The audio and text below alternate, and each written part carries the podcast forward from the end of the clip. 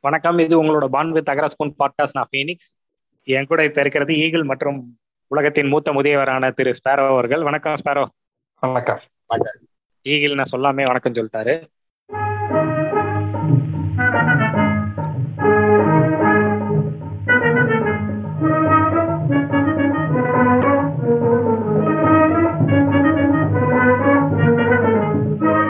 இன்னைக்கு topic freelancing குறிப்பா நம்ம மூணு பேத்துக்கு அதுல ஒரு நல்ல அனுபவம் இருக்கும்னு நினைக்கிறேன். மூணு பேருமே ஆர்ட் ஃபீல்டுல இருக்கோம். பொதுவா நம்ம ஃபீல்டை பத்தி ஒரு மிஸ்கன்செப்ஷன் ரொம்ப அதிகம். எல்லா ஃபீல்டை பத்தி ஒரு மிஸ்கன்செப்ஷன் இருக்கும். உதாரணத்துக்கு ஐடினாலே அவங்க எல்லாம் இப்படித்தான் இருப்பாங்கன்னு ஒரு ஸ்டீரியோ டைப் இருக்கும் பேங்கிங்னாலே இவங்க இப்படித்தான் இருப்பாங்கன்னு ஒரு ஸ்டீரியோ டைப் இருக்கும். அது மாதிரி நம்மதுக்கான ஒரு ஸ்டீரியோ டைப் வந்து ஜாஸ்தி. முதல் ஆர்ட் ஃபீல்ட்ல ஒர்க் விஷயமா நீங்க எடுத்தீங்கன்னா ரிலேட்டடானா இது சொல்லுவாங்க. நீங்க வந்து ஆன் டைம் தரவே மாட்டாங்க. நிறைய இல்லங்க நான் அத கூட ஓகேங்க. நீங்க ஆன் டைம் தர மாட்டாங்க. அது கூட ஏதாவது ஒரு பேட் எக்ஸ்பீரியன்ஸ்ல சொல்லலாம். நான் ஜென்ரலா ஒரு பேசிக் கன்செப்ஷன் ரொம்ப சாதாரணமா யாராவது ஒரு சின்ன பெயிண்ட கொடுத்தா கூட நீங்க என்ன பிரதர் பண்றீங்க? அனிமேஷன் இந்த மாதிரி இண்டஸ்ட்ரியில இருக்கேன். உங்களுக்கு எல்லாம் ஒரே ஜாலியா இருக்கும்ல. கேம் விளையாடுற மாதிரி தானே நீங்க வேலை பார்ப்பீங்க? அப்படின்னு ஒரு அப்படின்னு ஒரு இது இருக்கு. டேய் வந்துவாரு. அந்த இதை சொல்றேன் நான். ஜென்ரலாவே உங்களுக்கு என்னப்பா நீங்க பாட்டுக்கு ஜாலியா வரைவீங்க? ஜாலியா அனிமேஷன் பண்ணுவீங்க? இத கிராஸ் பண்ணாம யாருமே வர முடியாது இந்த கேள்வியை. கண்டிப்பான முறையில நம்ம ஃபீல்டுல இல்லையா? சாதாரணமாவே இப்படி ஒரு நிலைமைனா இந்த ஃப்ரீலான்சிங்ல போய் கிளைண்ட்டுகளை மண்டையை கிளவி ப்ராஜெக்டை வாங்கி அதை முடிச்சு அவன்கிட்ட காசை வாங்கி அந்த ப்ராஜெக்டை லான்ச் பண்றதுக்குள்ள நம்ம குழந்தை வந்து அதுக்கு நரைச்சிரும் கிளைண்ட் இருந்து பேசி வாங்குற இன்னொரு ஒரு செம மேட்ரு ஃப்ரீலான்ஸ்ல நம்ம நம்ம மொதல் கிராஸ் பண்ற விஷயம் என்னன்னா கிளைண்ட் நம்ம பிடிச்சி நம்ம ப்ராஜெக்ட் கேட்டோடனே அவங்க என்ன சொல்லுவாங்கன்னா இந்த ப்ராஜெக்ட் நீங்க பண்ணீங்கன்னா அடுத்தடுத்து உங்களுக்கு நல்ல ப்ராஜெக்ட் கிடைக்கும். இதை வந்து நீங்க கம்மியான விலைக்கு பண்ணி கொடுங்க. அடுத்த ப்ராஜெக்ட்ஸ்ல இதை வந்து உங்களோட ப்ரொஃபைலா யூஸ் பண்ணுங்க. இந்த இந்த இதை நீங்க கிராஸ் பண்ணாம இருக்கவே முடியாது. நல்ல ஒரு பாயிண்ட் என்னன்னா இந்த ஃப்ரீலான்சிங்ல இருக்க ஃப்ரீலான்ஸுக்கும் ஒர்க்குக்கும் உள்ள டிஃபரன்ஸ் நிறைய உண்டு இல்லையா? பொறுமையா அதெல்லாம் பேசுவோம். அதாவது ஜென்ரலா ஒரு கம்பெனில ஒர்க் பண்றதுக்கும் ஃப்ரீலான்சிங்ல ஒர்க் பண்றதுக்குமான வித்தியாசங்கள் என்னன்றதை பேசுவோம். ஆனா மெயினான மேஜரான ஒரு டிஃபரன்ஸ் இப்போ உடனே நான் சொல்லணும்னு நினைக்கிறது வந்து ஒரு வார்த்தை இருக்குங்க. எக்ஸ்போஷர் அப்படின்ற ஒரு வார்த்தை இருக்கு. அது மோஸ்ட் அபியூஸ்ட் வேர்டு நம்மளோட ஃபீல்டுலன்னு நினைக்கிறேன்.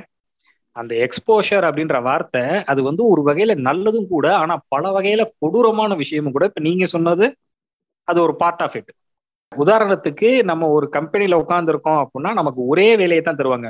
ரோட்டோஸ்கோப்பின்னா ரோட்டோஸ்கோப்பி மட்டும். கீயிங்னா கீயிங் மட்டும். அந்த மாதிரி போகும். நம்ம ஒரு ஃப்ரீலான்ஸ்னா நமக்கு வந்து அதுல கிடைக்கிற வெரைட்டி நமக்கு கிடைக்கிற எக்ஸ்போஷர் ஜாஸ்தி தான். ஆனா அந்த எக்ஸ்போஷர்ன்ற வார்த்தை கிளைண்ட் சைட்ல இருந்து வந்துச்சுன்னு வச்சுக்கோங்க. மாவனை செத்துட்டோம். இது உங்களுக்கு ஒரு நல்ல எக்ஸ்போஷரா இருக்கும். இந்த ப்ராஜெக்டை நீங்க சும்மா பண்ணி உங்க ப்ரொஃபைல் ஆட் பண்ணீங்கன்னா உங்களுக்கு ஒரு மொரட்டி எக்ஸ்போஷர் கிடைக்கும் அப்படின்னு வாங்க அந்த வார்த்தையை கேட்டாலே எக்ஸ்போஷர்ன்ற வார்த்தையை கேட்டாலே எனக்கு வெறி ஆகும் நீங்க அந்த எக்ஸ்போஷர் வரைக்கும் நான் ப்ரொஃபைல் எடுத்துக்கிறேன். ப்ரொஃபைலுக்கு எல்லாமே ப்ரொஃபைலுக்கு போச்சுன்னா நான் எப்பதான்டா காசு பாக்குறேன் அதேதான். இல்ல இதுல நான் முக்கியமா உங்ககிட்ட இருந்து ஒரு சின்ன இடத்துல மாறுபடுறேன். இவங்க காசை கம்மியா கொடுத்த ப்ரொஃபைல சொல்றதெல்லாம் வந்து உண்மையிலேயே அவங்கள ஓரளவுக்காவது நான் மதிச்சிருவீங்க. காசே கொடுக்காம உங்க ப்ரொஃபைலுக்கு இது நல்லா இருக்கும்னு சொல்றீங்கன்னா முக்காவாசி பேர். ஃப்ரீயா பண்ணி கொடுங்க உங்க ப்ரொஃபைல் ஏத்திக்கங்க. நான் ஒண்ணுமே சொல்ல மாட்டேன். பெர்மிஷன் கொடுப்பாங்க நமக்கு ரொம்ப அருமையா இருக்கும் தொண்ணூறு பர்சன்ட் இப்படிதான் பேசுவாங்க. இல்ல சில பேர் இந்த சர்டிபிகேட் வேற தரேன்னு நாங்க வந்து குட் கான்டாக்ட் சர்டிபிகேட் எங்களோட லெட்டர் ஹெட்ல இருந்து தரோம்லாம் சொல்லியிருக்காங்க. அதுக்கு பேர் சர்டிபிகேட் இல்ல. ஜஸ்ட் ஒரு லெட்டர் ஹெட்ல வந்து எனக்கு ஒரு சின்ன இது கொடுக்குற. நாங்க உங்களுக்கு அது கொடுத்துறோம். எங்க கம்பெனி பெரிய கம்பெனி டேய் நீயே கம்பெனி ஆரம்பிச்சு மூணு வருஷம் தான் ஆகுது. அதுக்குள்ளார உனக்கு இது வேற நீ கேப்பியாடா நீயே. பெரிய கம்பெனி வேற நீ சொல்ற. ஃப்ரீலான்ஸ்ல சுத்தி இருக்க மித்து நிறைய இருக்கு.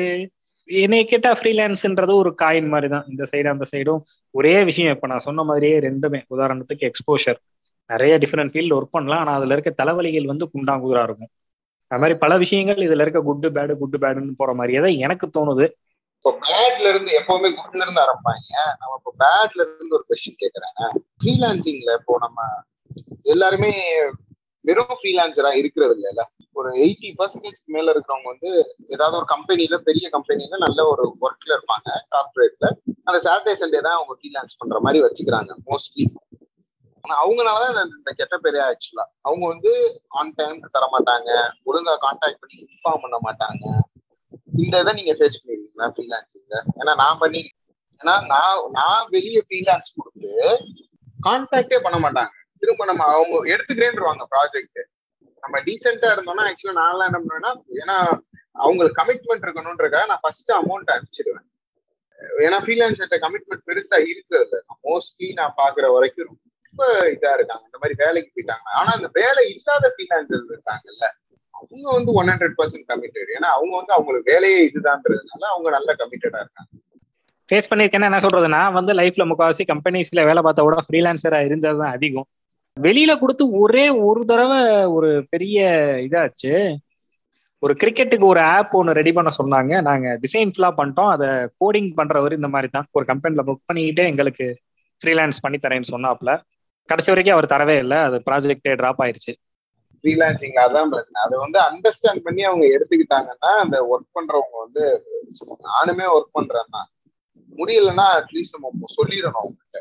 முதல் வந்து அது ரொம்ப கஷ்டமா இருந்தது. நோ சொல்ற கஷ்டமா இருந்துட்டு எடுத்துட்டு இருந்தேன். அதுக்கப்புறமா இப்போ அது அவங்கள சமாளிக்க முடியல அதனால இப்ப நான் ஃப்ரீலான்ஸே விட்டேன். அப்பா வேலை தான்ப்பா இருக்கிற டைம்ல ரெஸ்ட் எடுப்போமா? உட்காந்து வேலையை பார்ப்போம்? இல்ல பொதுவாகவே இந்த மாதிரி ஒர்க் பண்ணிட்டும் ஃப்ரீலான்ஸ் பண்ற ஒரு சிலருக்கு வந்து எப்படின்னா ஒண்ணு அவங்களுக்கு நேரம் கொஞ்சம் நிறைய இருக்கணும். ரெண்டாவது அவங்களுக்கு தேவைகள் அதிகமா இருக்கணும். ஏன்னா ஒரு மனுஷன் கல்யாணமும் பண்ணிட்டு ஃப்ரீலான்சிங்கும் வெளியே பண்றாப்ல அப்படின்னா டு பி ஃபேர் அவரை வந்து நான் ரொம்ப கிரேட்னே சொல்லுவேன். ஏன்னா வீட்டுக்கு போனோம்னா உனக்கு வேலை ஜாஸ்தியா இருக்கும். ஒரு வேலை இல்லைனாலும் வேலை இருக்குங்க. அது நாய்க்கு நிக்க நேரம்லாம் பார்க்க வேலை இல்லைன்ற கதை தான். ஜென்ரலா சொல்றேன் ஒரு ஃபேமிலின்னு வரும்போது அதுக்கான வேலைகள் கண்டிப்பான முறையில இருக்கும். வீட்டுக்கு போனோம்னா எங்கடா உட்காரணும்னு தான் தோணும். அன்லஸ் சர்வைஸ் அவருக்கு ஒரு முரட்டு பண தேவை இருந்தாலோ இல்ல முரட்டுத்தனமான ஒரு கலைதாக இருந்து இல்ல இதை நான் செஞ்சே ஆகணும். எனக்கு ஜாப்ல வந்து ஒரே மாதிரி வேலையா கொடுத்து என்னை சாவடிக்கிறாங்க. அப்படின்னு பண்ற ஆட்கள் தான் கொஞ்சம் உண்டு. எனக்கு குட்டு பேடுன்னு சொன்னா ஏறக்குறைய ஒரே விஷயம் குட்டாவும் பேடாவும் வருது. நான் ஏற்கனவே சொன்ன மாதிரி. அதுல முதல் முதல் விஷயம் வந்து டிஃப்ரெண்ட் கிளைண்ட்ஸ் கண்டிப்பான முறையில் அதாவது ஒரு மேனேஜரை அந்த ஆளை கட்டியே அழுகாம நம்ம விதவிதமான கிளைண்ட்ஸை பார்க்கலாம் விதவிதமான ஃபீல்டில் ஒர்க் பண்ணலாம். நமக்கு அந்த என்ன சொல்றது ஒரு ஒரு எக்ஸ்போஷர் கிடைக்கும். ஸ்கில் செட்டு நமக்கு நல்லா டெவலப் ஆகும். நிறைய விஷயங்கள் செய்வோம். கம்ப்ளீட் ப்ராஜெக்டை முடிப்போம். அல்லது ஒரு கம்ப்ளீட் ப்ராஜெக்டை முடிக்கிறதுக்கு இப்போ எனக்கு ஒரு ஃப்ரீலான்சிங் வருது அப்படின்னா எனக்கு தெரிஞ்சதை நான் செஞ்சுட்டு ஒரு பார்ட் ஆஃப் இட்டை நான் உங்ககிட்ட கொடுத்து வாங்குவேன். அந்த மாதிரி விஷயங்கள் இருக்கு. ஆனா அதுல அப்படியே அந்த ஃபிளிப் சைடு ஆஃப் த கைண்ட்ல அந்த பக்கம் பார்த்தோம்னா டிஃப்ரெண்ட் கிளைண்ட்ஸ்ன்றது அப்படியே நம்ம இவர் கஞ்சா கருப்பு பாஷையில சொல்ல போனா பதிமூணு ஜோக்கரா இருந்தா என்ன திருப்பி செய்யறதுன்ற மாதிரி தான் கிளைண்ட் வருவாங்க. என்ன அவங்களுக்கு புரிய வச்சு இது பண்றதுக்குள்ள மண்டா காஞ்சுடே என்னை ஆள விடுங்கடா நான் வரலடா அப்படின்ற மாதிரி இருக்கும். சுகர் பேஷண்டா நான். இன்னொரு விஷயம் நான் ஏற்கனவே சொன்ன மாதிரி தான் பறந்துபட்ட நாலேஜ் இருக்கனால எல்லாத்தையும் நம்மளே இழுத்து போட்டு செய்ய வேண்டிய இருக்கும் அதனால சில சமயம் அது கிரிக் ஆகும். இன்னொன்னு இந்த மாதிரி இன்னொருத்தர்கிட்ட கொடுக்கும்போது அவர் இப்ப நான் எனக்கு ஒரு இது வருது.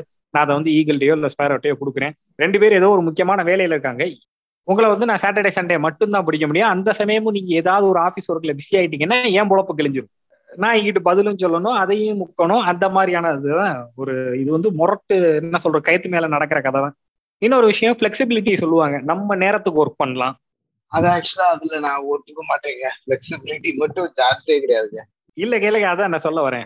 சில சமயம் எனக்கு பகல்ல தூக்கம் நல்லா வரும். நல்லா பகல்ல தூங்கிட்டு சாயங்காலம் ஆரம்பிச்சு ஃபுல் நைட் ஒர்க் பண்ணுவேன் நான் உட்காந்து ஒர்க் பண்ணி நான் கொடுத்தும் முடிச்சிருக்கேன். ஆனா அதுல ஒரு முக்கியமான பிரச்சனை என்ன வரும்னா அதை நம்ம தெரியாதனமா அவங்க கிட்ட சொல்லிவிட்டோம்னு வச்சுக்கோங்களேன். அவங்க அடுத்த தடவை சாயங்காலம் கொடுத்து சீக்கிரமா நாளைக்கு காலையில கூட கொடுன்னு உயிரை வாங்குவாங்க. அது என்ன ஆயிரும்னா அந்த ஒரு ரவுண்ட் த கிளாக் அப்படின்னு சொல்லுவாங்கல்ல நமக்கு நேரங்காலமே கிடையாதுன்ற மாதிரி உட்காந்துருவோம் இன்னொரு மெயினான விஷயம் இப்ப லீவு இதெல்லாம் போடணும்னா பெய்டு லீவ்ஸ் கிடையாது. அது வாய்ப்பே கிடையாது. நீங்க எப்பவுமே லீவ்ல தான் இருக்கீங்க. அப்கோர்ஸ் இப்ப நான் ஒரு பிளான் பிளான் பண்றேன் ப்ரோக்ராம் பண்றேன். எனக்கு இந்த ப்ராஜெக்ட் வேணாம்ப்பா. நான் இந்த ஒரு ஒரு வாரம் வெக்கேஷன் போறேன் அப்படின்ட்டு கிளம்பலாம். ஆனா அது வந்து என்ன சொல்றது? இப்ப ஆபீஸ்ல இருக்கவனுக்கு ஒரு பெய்ட் லீவு அது இதுன்னு ஏதாவது ஒன்றுல கொஞ்சம் சரி கட்ட முடியும். நமக்கு அதுக்கு வாய்ப்பு கிடையாது. அதே மாதிரி ரொம்ப ரொம்ப மெயினான விஷயம் நம்ம கிளைண்ட்டை நம்ம தான் சூஸ் பண்றோம்ன்றதுல என்னன்னா நமக்கு பேச தெரியணும். நமக்கு வேலை செய்ய தெரிஞ்சா மாத்திரம் பத்தாது. என்னோட முக்கியமான பிரச்சனை தான் நான் இங்க இவ்வளவு வாய் பேசுறவன். கிளைண்ட்டு கிட்ட என்னால அடிச்சு பேசி ஒரு ப்ராஜெக்ட பணத்தை கரெக்டா வாங்க முடியாது. முக்காவாசி சமயத்துல அது எனக்கு வினையாயிருக்கு. ஆஃபீஸ்லன்னு வச்சுக்கோங்களேன் அதுக்குன்னு ஒரு டீம் லீடர் இருப்பாப்ல ஒரு மேனேஜர் இருப்பாப்ல மண்டைய கழுவாப்ல சம்பந்தம்லாம் பேசிப்பாப்ல அவர் நம்மளை கோர்த்து விடுவார். நம்மளால செய்ய முடியாத வேலையெல்லாம் இழுத்து விட்டுருவாரு. ஆனா அவருக்கு பேச தெரியும். நம்ம போய் பேசி அவங்ககிட்ட காசை வாங்குறதுக்குள்ள தாண்டுராமா தாண்டுன்னு குரங்கு குட்டிகரணம் போட்டாலும் கூட கால் நாய்க்கு மேல தரமாட்டாங்க. அது அது தனி டேலண்ட் அந்த செல்ஃப் மார்க்கெட்டிங் வரணும். இன்னொரு மெயினான இது என்னன்னா நான் ஐசோலேட்டடா ஃபீல் பண்ணுவேன். அதாவது என்னால டப்புன்னு நாளைக்கு ஷேர் பண்ண முடியாது. ஆஃபீஸ்ல இருக்கும் பக்கத்துல இருக்க ஆள்கிட்ட இதுல ஒரு சின்ன ஹெல்ப் கேட்கலாம். நான் ஏற்கனவே சொன்ன மாதிரி தான் இது வந்து அந்த ஃப்ரெண்டு நமக்கு ஃப்ரீ ஆகிற வரைக்கும் நம்ம வெயிட் பண்ணி அவர் வரும்போது அவர்கிட்ட ஹெல்ப் கேட்டு அது ஒரு இதா இருக்கும். இதெல்லாம் வந்து பிளஸ் அண்ட் மைனஸ் ரெண்டும் ஒரே மாதிரி இருக்கிறது. அது கரெக்ட் ஆனா இப்ப ஒரு ஃப்ரீலான்சிங் ஒர்க்குன்றது நம்ம முழுசா ஒரு ப்ராடக்ட கொடுக்கறது தானே. நம்ம. கம்பெனிங்கும் போது ஒரு ப்ராடக்ட்ல ஒரு பார்ட்டா ஒர்க் பண்ணுவோம். கிட்டத்தட்ட நீங்க சொன்ன மாதிரி வந்து பேசுறதுல இருந்து என் ப்ராடக்ட் கொடுத்து முடிச்சு அது பக்கவா வர்ற வரையும் நம்ம தான்ற போது அது எல்லாத்தையுமே ஃபேஸ் பண்றனால நமக்கு அதுல டெஃபினட்டா டிராபேக்ஸ் வரத்தானே.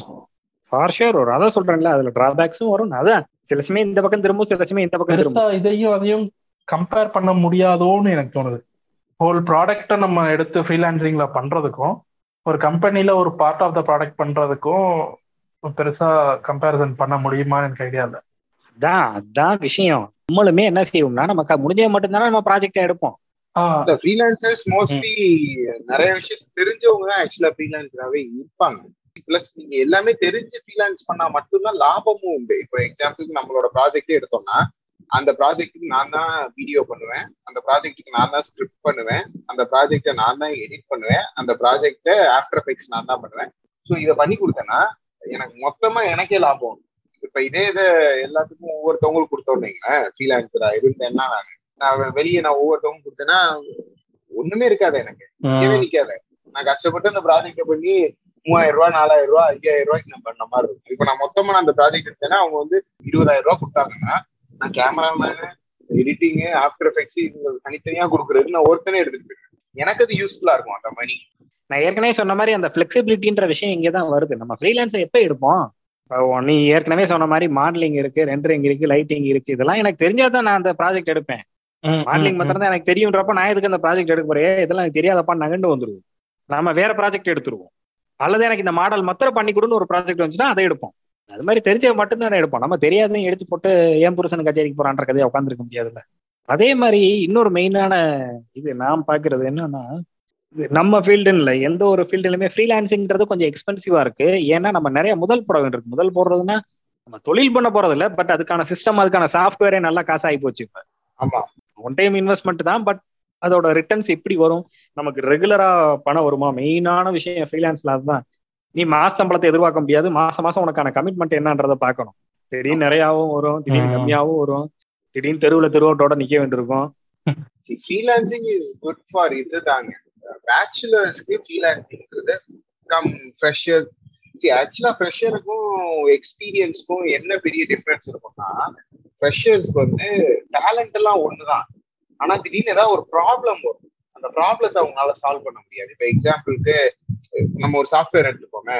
நம்மளுக்கு அந்த சாஃப்ட்வேர்ல பழக்கம் இருந்தது திடீர்னு ஏதாவது ஒரு எரர் வந்துச்சுன்னு வைங்களேன், இந்த எரரை எப்படி சால்வ் பண்றதுன்றது நம்ம எக்ஸ்பீரியன்ஸ் நம்ம கத்துக்கிட்டு இருக்கோம். ஏன்னா ஓ இதனாலதான் இந்த பிரச்சனை. ஸோ அதனால அந்த எக்ஸ்பீரியன்ஸ்ல தான் இதாகிறாங்க ஸோ ஃப்ரீலான்ஸர்ல இவங்க ஒர்க் அவுட் ஆகுறது வந்து நம்ம ஃப்ரெஷருக்கு வந்து ரொம்ப யூஸ்ஃபுல்லா இருக்கும். ப்ளஸ் கல்யாணம் ஆகாதவங்களுக்கு யூஸ்ஃபுல்லா இருக்கும். ஏன்னா ஈஸி மணி டக் டக்குன்னு வரும். வேலை இல்லைன்னா சும்மா இருக்கலாம். கல்யாணம் ஆனதுக்கு அப்புறமும் ஃப்ரீலான்சிங் மட்டுமே நான் பண்ணி வாழ்க்கையை வாழ்றேன்னு சொன்னாங்கன்னா அவங்களுக்கு கொஞ்சம் கஷ்டம் தான் இல்லைன்னா நீங்க சொன்ன மாதிரி இந்த டேலண்ட் இருக்கணும் இந்த வாய். இல்ல டேலண்ட் இன்னொரு விஷயம் என்னன்னா நீங்க ஒரு பெரிய கையாவும் இருக்கணும். அதாவது இவரை தேடி போனா சரியா இருக்கும் அப்படின்னு அந்த ஒரு கிளைண்ட் பேஸ் உங்ககிட்ட இருக்கணும். ரொம்ப சிம்பிள்ங்க. சரணா பவன்ல போய் சாப்பிடுறீங்க. அதே டேஸ்ட் நம்ம முக்குத்தூர்ல இருக்க ரோட்டு கடையிலயும் கிடைக்கலாம். இருந்தாலும் சரண பவன்ல சாப்பிட்டு வந்தவன் என்ன? நான் சரண பவன்ல சாப்பிட்டேன் தம்பி அப்படின்னா. ரெண்டு பேருமே ஒரே நேரத்துல நெய்யை கூடயோ குறைச்சோ போட்டிருந்தா கூட இங்க வந்து என்னங்க நெய்யே கம்மியா இருக்கு அப்படின்னு சண்டைக்கு போறவன் சரணா பவன்ல போய் கேட்கவே மாட்டான். அதிகபட்சமா என்ன சரணம் இந்த மாதிரி இல்ல அப்படின்னு ஒரு சின்ன பதில சொல்லிட்டு போயிடுவானே ஒழிய அந்த பிராண்டை நம்ம டெவலப் பண்ணிட்டோம் அப்படின்னா ஃப்ரீலான்சிங் வந்து ஈவன் கல்யாணம் ஆனவன் பேரம்பேத்தி வித்தவன் கூட பண்ணலாம். இன்னொரு விஷயம் பிராண்டுக்கான காசு. ஆஹ் அதான் சொல்றேன். அதுக்கான காசும் கரெக்டா வந்துரும். ஆப்வியஸ்லி. அதானே. மேரீடுன்னு சொல்றது அவரு மறைமுகமா எதை சொல்றாரு. எண்டாத்திலே உன்னோட மந்த் எண்ட நீ மீட் பண்ணணும்ல. எனக்கு அது வந்து இது பண்ணுதா? இல்லாட்டினா நான் எதுக்குங்க வேலைக்கு போறேன்? அதேதான். ரொம்ப சிம்பிள் நீ ஒரு இண்டிபெண்ட் ஆர்டிஸ்டா உட்காந்துட்டு காசெல்லாம் எனக்கு ஒரு பெரிய பிரச்சனை இல்லை பிரதர் அப்படின்ட்டு இருந்துட வேண்டியதானே அவர் சொல்ல வர்றது என்ன? ஃபேமிலி மேன் ஏன் போறான்? அவனுக்கு ரெகுலரா காசு வரணும்.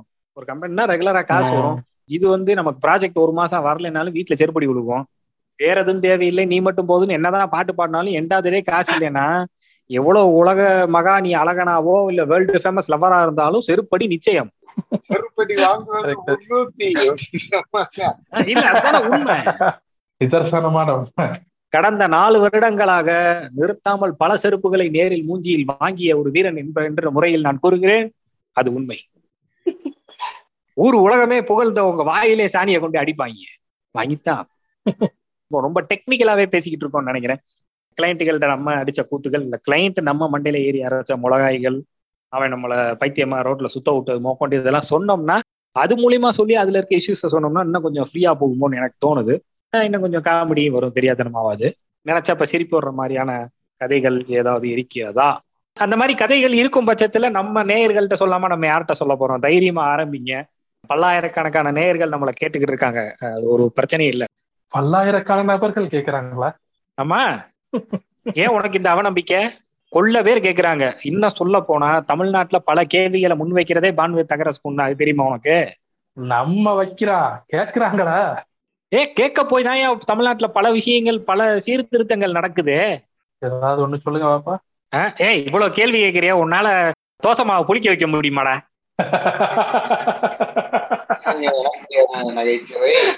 பால் பாலை தயிராக்குவியா பாலை தயிராக்கிட்டு அப்புறம் வந்து நீ எவ்வளவு பேர் கேக்குறாங்கன்னு வந்து என்கிட்ட கேளுப்பா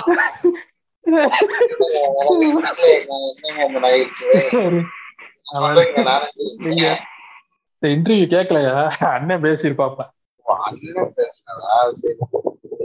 ராக்கெட் விடுறேன்ற முதல்ல உன்னால பாலை தயிராக்க முடியுமாடா? அப்புறம் ராக்கெட் விடுறா அப்படின்னு அவையடா பாலை தயிராக்கணும் அதுக்கு தான் ஆள் இருக்காங்களே அவை தான் ராக்கெட் விட்டுக்கிட்டு இருக்கானே அப்படின்னு. பாலை தயிர் ஆக்குறவன்ட்ட தயிர் வைக்கிறவன்ட்ட போய் ஏண்டா நீ ராக்கெட் விடுவியாடா அப்படின்னா என்னங்க அது அது வந்து விஷயம் கிடையாது. அவன் வந்து விவசாயி அவன் வந்து எல்லாருமே விவசாயம் தாங்க பார்க்கணும். வீட்டுல நீங்களே வீட்டை இடிச்சு போட்டு டப்புன அந்த இடத்துல நான் நாத்தை நட்டு விடுங்க. பண்ணிட்டு? பண்ணிட்டு எல்லாரும் விளைய வச்சு எல்லாரும் அவங்கவுங்க வீட்டுல அப்படியே சாப்பிட்டுட்டே உட்காந்துருங்க. வேற என்ன செய்யறது இப்படிலாம் கேள்வி கேட்காதீங்க. பாலை தயிராக்குவீங்களா நீங்க? மாவை புளிக்க வைக்க முடியும். தோசை மாவு உங்களால புளிக்க வைக்க முடியுமாங்க? சும்மா பேசிக்கிட்டே இருப்பாரு எதுக்கு எடுத்தாலும். ஏங்க வெயில் காலத்துல வெளியே வச்சா என்ன மாவு புளிச்சு போகுங்க? என்ன கேள்வி கேள்வி? என்ன கே- அதுவா புளிக்கிறது? உன்னால புளிக்க வைக்க முடியுமா? அது புளிக்கட்டும். ஒண்ணுமே பண்ணலனாலே அதுவே புளிச்சிருந்தேங்க நான் ஏங்க புளிக்க இப்படி பேசுறதுனாலதான் தமிழ்நாடு குட்டிச்சோரா போகுது. சரி ரைட் அஹ், அதனாலதான் நான் சொல்றேன் பான்வி தகரசுக்கும் தான் தமிழ்நாட்டோட இயக்கத்துக்கே காரணம். கதையை சொல்லுங்க. தைரியமா சொல்லுங்க. ஃப்ரீலான்சிங் கிடையாது. நான் வேலை பார்த்த கம்பெனில ஒரு சில கஸ்டமர்ஸ்க்கு ஒரு ஒர்க் அது வந்து கிட்டத்தட்ட அவங்களோட அவுட் சைட் ஒர்க் அப்ப ஃப்ரீலான்சிங் அதுக்கு பேர். சரி ஓகே அதான். வேலை என்ன சொல்றது அங்க கஸ்டமர் ஒருத்தர் ரொம்ப நல்ல டைப் என்ன சொல்றது கிட்டத்தட்ட ஒரு ஆறு ஏழு மாசம் பழகி இருக்கேன் பெருசா நம்மளை தொல்லவும் பண்ண மாட்டாங்க. வந்தா வந்த வேலையை மட்டும் பார்த்து இது பண்ணிட்டே இருப்பாங்க. ஒரு வீடியோ ஒர்க் பண்ண வேண்டியது ஒரு அனிமேஷன் ஒர்க் கொஞ்சம் இன்டென்ஸான ஒர்க் தான். முடிக்க வேண்டியது அடுத்த நாள் கொடுக்கணுமா? கொலிக் ஒருத்தர்கிட்ட பேசினேன். இந்த மாதிரி சொல்றாங்க அப்படின்னு. ரொம்ப பெருசா இது பண்ணாங்க ஸ்க்ரீன் பிளே எல்லாம் பண்ணாங்க எவ்வளவு சிம்பிளா பண்ண முடியுமோ கண்டென்ட் மட்டும் இது பண்ற மாதிரி என்ன சொல்றது கரெக்டா இருக்க மாதிரி பார்த்து செஞ்சிடலாம். ட்ரை பண்ணுங்க. இது அவுட் சைடு ஒர்க்கு ஸோ அவர்கிட்ட ஒரு அமௌண்ட் பேசிக்கோங்க. ஒரு மினிமலா ஒரு அமௌண்ட் போட்டுக்கோங்க அப்படின்னாரு. போய் ஃபுல்லா பேசிட்டு அவர் கேட்டதெல்லாம் வந்து பார்த்து எனக்கு அப்படியே அடைச்சிருச்சு. இப்படி வரணும் அப்படி வரணும் அவங்களோட கற்பனை எல்லாத்தையும் கொட்டினாங்க.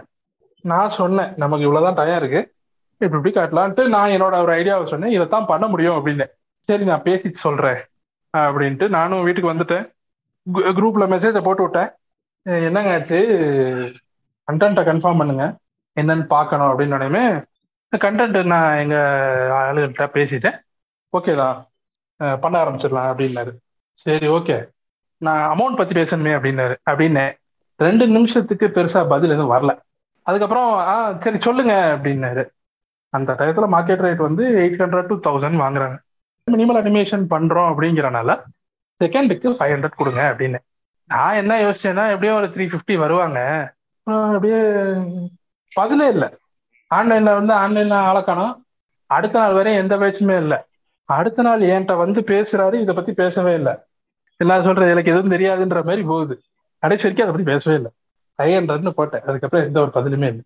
அவ்வளோதான் ராஜ குலோத்துவங்கவே விட்டு விட்டான் ஐயா அப்படின்ற மாதிரி காசு கேட்டு விட்டான் ஐயா அப்படின்ற மாதிரி நெகோசியேட் பண்ணியிருந்தா கூட மனசாரி இருக்கு உங்களுக்கு ஃப்ரீயாவே உங்க வேலை செஞ்சிருவீங்கன்னு நினைச்சிருக்காரு போல ஏங்க ஃப்ரீலான்சர் தானேங்க இல்லங்க இது ஒரு அரு அருமையான பாயிண்ட்டுங்க உண்மையிலே பல பேர் அதை அப்படி நினைச்சுக்கிட்டு இருந்தாலும் ஆச்சரியப்படுறீங்க ஃப்ரீ லான்சர் அப்ப சும்மா பண்ணி தருவாங்க இவ்வளவு இருக்குன்ட்டு அப்புறம் நீ இந்த மாதிரி என்னோட பாயிண்ட் என்னன்னா இப்ப ஒரு தேர்ட் பார்ட்டி கிளைண்ட்ட பேசுறோம் அப்படின்னா அடுத்து நம்மால அந்த மூஞ்ச மினிமம் ஒரு குறிப்பிட்ட நாளைக்கு நம்ம அவரை பார்க்க போறது இல்ல அவரும் நம்மள பார்க்க போறது இல்ல என்னைக்காவது ஒரு நாள் யதார்த்தமா பார்த்தா உண்டு. பார்க்காமலே கூட போலாம் ஸோ அவங்க அப்படியே கட் பண்ணிட்டு போறதுல வந்து ஒரு இது இருக்கு. அடுத்த நாள் முழுக்க முழுக்க அவங்களோட தான் நான் உட்காந்து ஒர்க் பண்ணி ஆகணும். கேமரா ரெக்கார்டிங்ல இருந்து எல்லாமே நான் தான் பண்ணி ஆகணும். அப்படி ஒரு ஆளு வந்துட்டு அது அதான் சொல்றேன்ல ரொம்ப நல்ல டைப்பு நல்லா பழகின ஆளும் கூட. இப்படி ஆட்கள் இதை பண்ணும்போதுதான் இதெல்லாம் என்ன ரகத்துல எடுக்கிறது என்ன இது இந்த விஷயத்தை என்ன கணக்குல எடுக்கிறதுன்னு தெரியல. அதாவது குறிப்பிட்ட நேரத்துல வாரத்துல ஒரு ரெண்டு நாள் அவங்கள பார்த்து உன்கிட்ட பேசுறத வச்சு அவர் ரொம்ப ரொம்ப நல்ல டைப்பு நீ யோசிச்ச அப்படின்னா நீ ஒரு மெண்டல்னு அர்த்தம். இல்ல இல்ல இல்ல இல்ல. ரொம்ப நல்ல டைப் மீன்ஸ் நான் என்ன சொல்றேன்னா பிசினஸ் வைஸ்ல பெருசா எனக்கு தொல்லை இல்ல. சரியா? இது வரைக்கும் அவங்க கூட நீ பிசினஸ் பண்ணது இல்லையே. ஓகே ஆமா கரெக்ட் சொல்றது புரியுதா? அதாவது நீ வந்து உன் கம்பெனிக்காக அவங்ககிட்ட ஒர்க் பண்றப்ப பிசினஸ் விஷயமா நீ அவங்க கிட்ட பேச போறதில்ல. அவங்க என்ன நினைச்சிட்டு இருப்பாங்கன்னு உனக்கு எப்படி தெரியும்? இதான் நான் சொல்ல வந்த முன்னாடி பாயிண்ட் இதுதான் ஃப்ரீலான்சிங்ல. இருக்க முக்கியமான பாயிண்ட் அதாவது இதுக்கு முன்னாடி. வரைக்கும் உன் ஆபீஸ் அவர்கிட்ட பேசும். உன் ஆபீஸுக்கு அவர் ஒரு கிளைண்ட் சோ அவர்கிட்ட குடுக்கல் வாங்கல் அங்க இருக்கும். உனக்கு ஒர்க் மட்டும் வரும் அந்த ஒர்க்ல ஒரு கரெக்ஷன் சொல்லியிருப்பாரு. இல்ல அவருக்கான ஒர்க் ஏதாவது பண்ணி கொடுத்துருப்பா அது கம்பெனி மூலியமா அது இருக்கும். உனக்கு அதோட முடிஞ்சு போச்சு. சோ அதுல அவர் டீசென்டான ஆளு. காசு விஷயத்துல எப்படி இருப்பாரு நீ டைரக்டா ஒர்க் பண்ணி பார்க்கும்போது தானே உனக்கு தெரியுது. ஆனா விஷயம் நடந்த நல்ல விஷயம் என்னன்னா இந்த பாயிண்ட புடிச்சுக்கிட்டேன். சரியா. அங்க இந்த மாதிரி கஸ்டமர்ஸ் நிறைய வருவாங்க இல்லையா? ஒரு சிலர் உணர்ச்சி வசப்பட்டு நம்மகிட்ட பேசுவாங்க. இதை பண்ணணும் அதை பண்ணணும் இப்படி இப்படிம்பாங்க. ஸ்ட்ரைட்டா எடுத்தோடனே பேசுறது காசு வச்சுதான். இந்த ரேட் ஆகும் பாத்துக்கோங்க அப்படின்ட்டு வைங்களேன். அடுத்து யாருமே வந்து சரித்திரமே இல்ல. அதான் அது உனக்கு ஒரு நல்ல எக்ஸ்போசர் கிடைச்சிருக்குல்ல? எனக்கு நடந்த ஒரு இது வந்து ஆக்சுவலா நான் எதிர்பார்க்காத ஒண்ணுங்க ஃப்ரீலான்சிங் பண்ண போன இடம். இந்த இடத்துல நான் சொல்லவே இல்லை. ஆனா எனக்கு அது மாசம் அமைஞ்சிருச்சு அந்த இடம். படத்துல ஏற்படுற ட்விஸ்ட் மாதிரி நடந்தது. அதை நான் உங்கள்கிட்ட சொல்றேன்.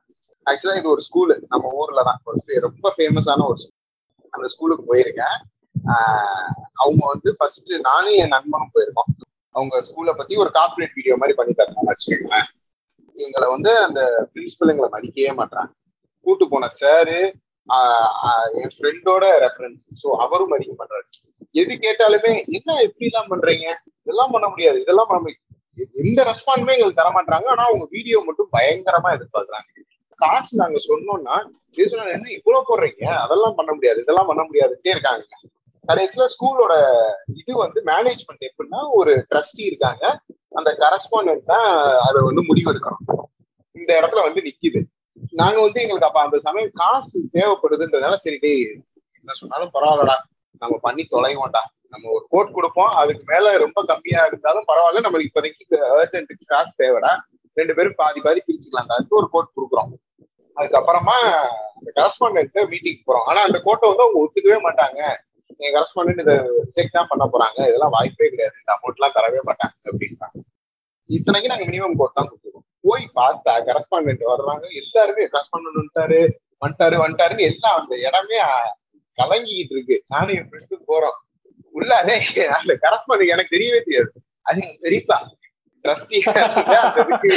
உள்ளார உட்கார்ந்துருக்கிறது. எங்க பெரியப்பா எனக்கு தெரியாது. நான் போன உடனே அவருக்கு தெரிஞ்சு உங்க பெரியப்பாவா? ஆமா. சுத்தம் எனக்கு அது தெரியாது. ஓ இதுக்கு பின்ன அவங்க எங்க வேலை? இதெல்லாம் தெரியும். ஆனா இது எ- இப்படி ஒண்ணு நடந்திருக்குன்றது தெரியாது. நேரா போய் உட்கார்ந்த உடனே பா உட்கார்ந்துருக்காரு பா என்னப்பா அப்படின்றேன். வாடா அப்படின்றாரு அவரு. ஏன்னா அவர் விசாரிச்சிட்டாரு. இந்த காலேஜ்ல படிச்சிருக்கான் இந்த கோர்ஸ் பண்ணிருக்காங்க நம்ம மயன் தான் பேர் வேற இருக்கு. வர்றான் நான் தான் கன்சாமி உள்ளார வாடா அப்படின்றாரு அவரு. இல்ல பிரின்சிபல்லாம் அவங்களாம் எல்லாரும் இன்னும் அறந்துட்டாங்க.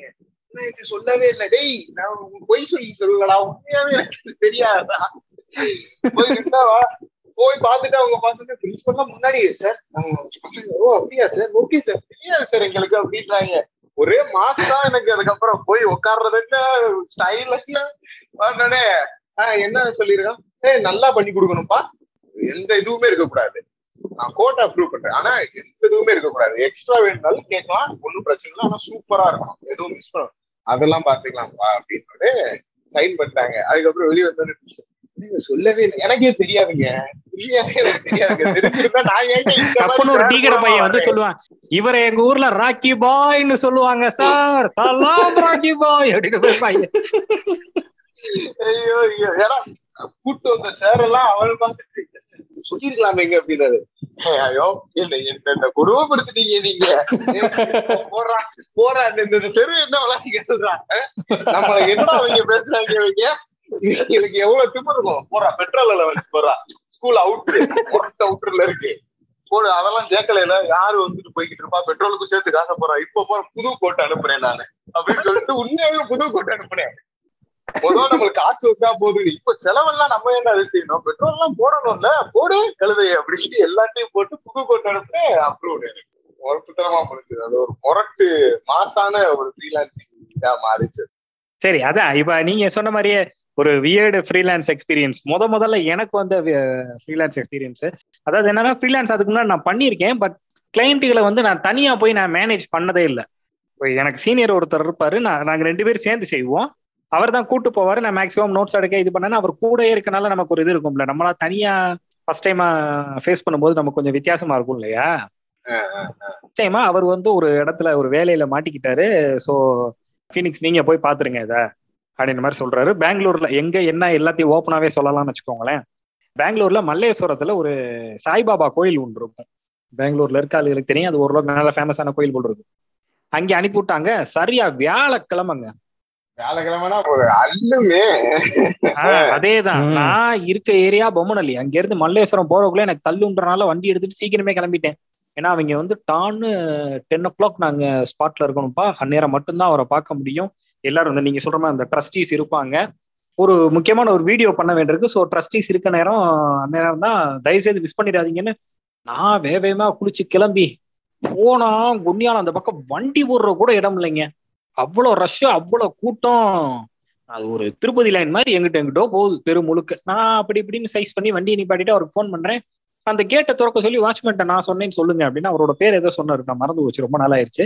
அந்த வாட்ச்மேன்ட்ட போய் சொன்னா அந்த ஆள் நினைக்கிறாப்புல சாய்பாபாவை கும்பிடுறதுக்கு வந்து நான் லைனை கட் பண்ணி உள்ள போக பாக்குறேன்னு நினைச்சா அதெல்லாம் விட முடியாதுங்க. யார் பேரை சொன்னாலும் விட முடியாதுங்க. அப்படின்னு துர துரத்து விடுறாப்புல. நான் விடிய காலையில கிளம்புனால பசி வேற. டே உயிரை வாங்காதீங்கடா அப்படின்ட்டு அந்த மேனேஜருக்கு திரும்ப ஃபோன் பண்ணி சார் விட மாட்டேங்கிறாங்க சார். அப்படின்னு அவரே கீழே இறங்கி வந்துட்டார்.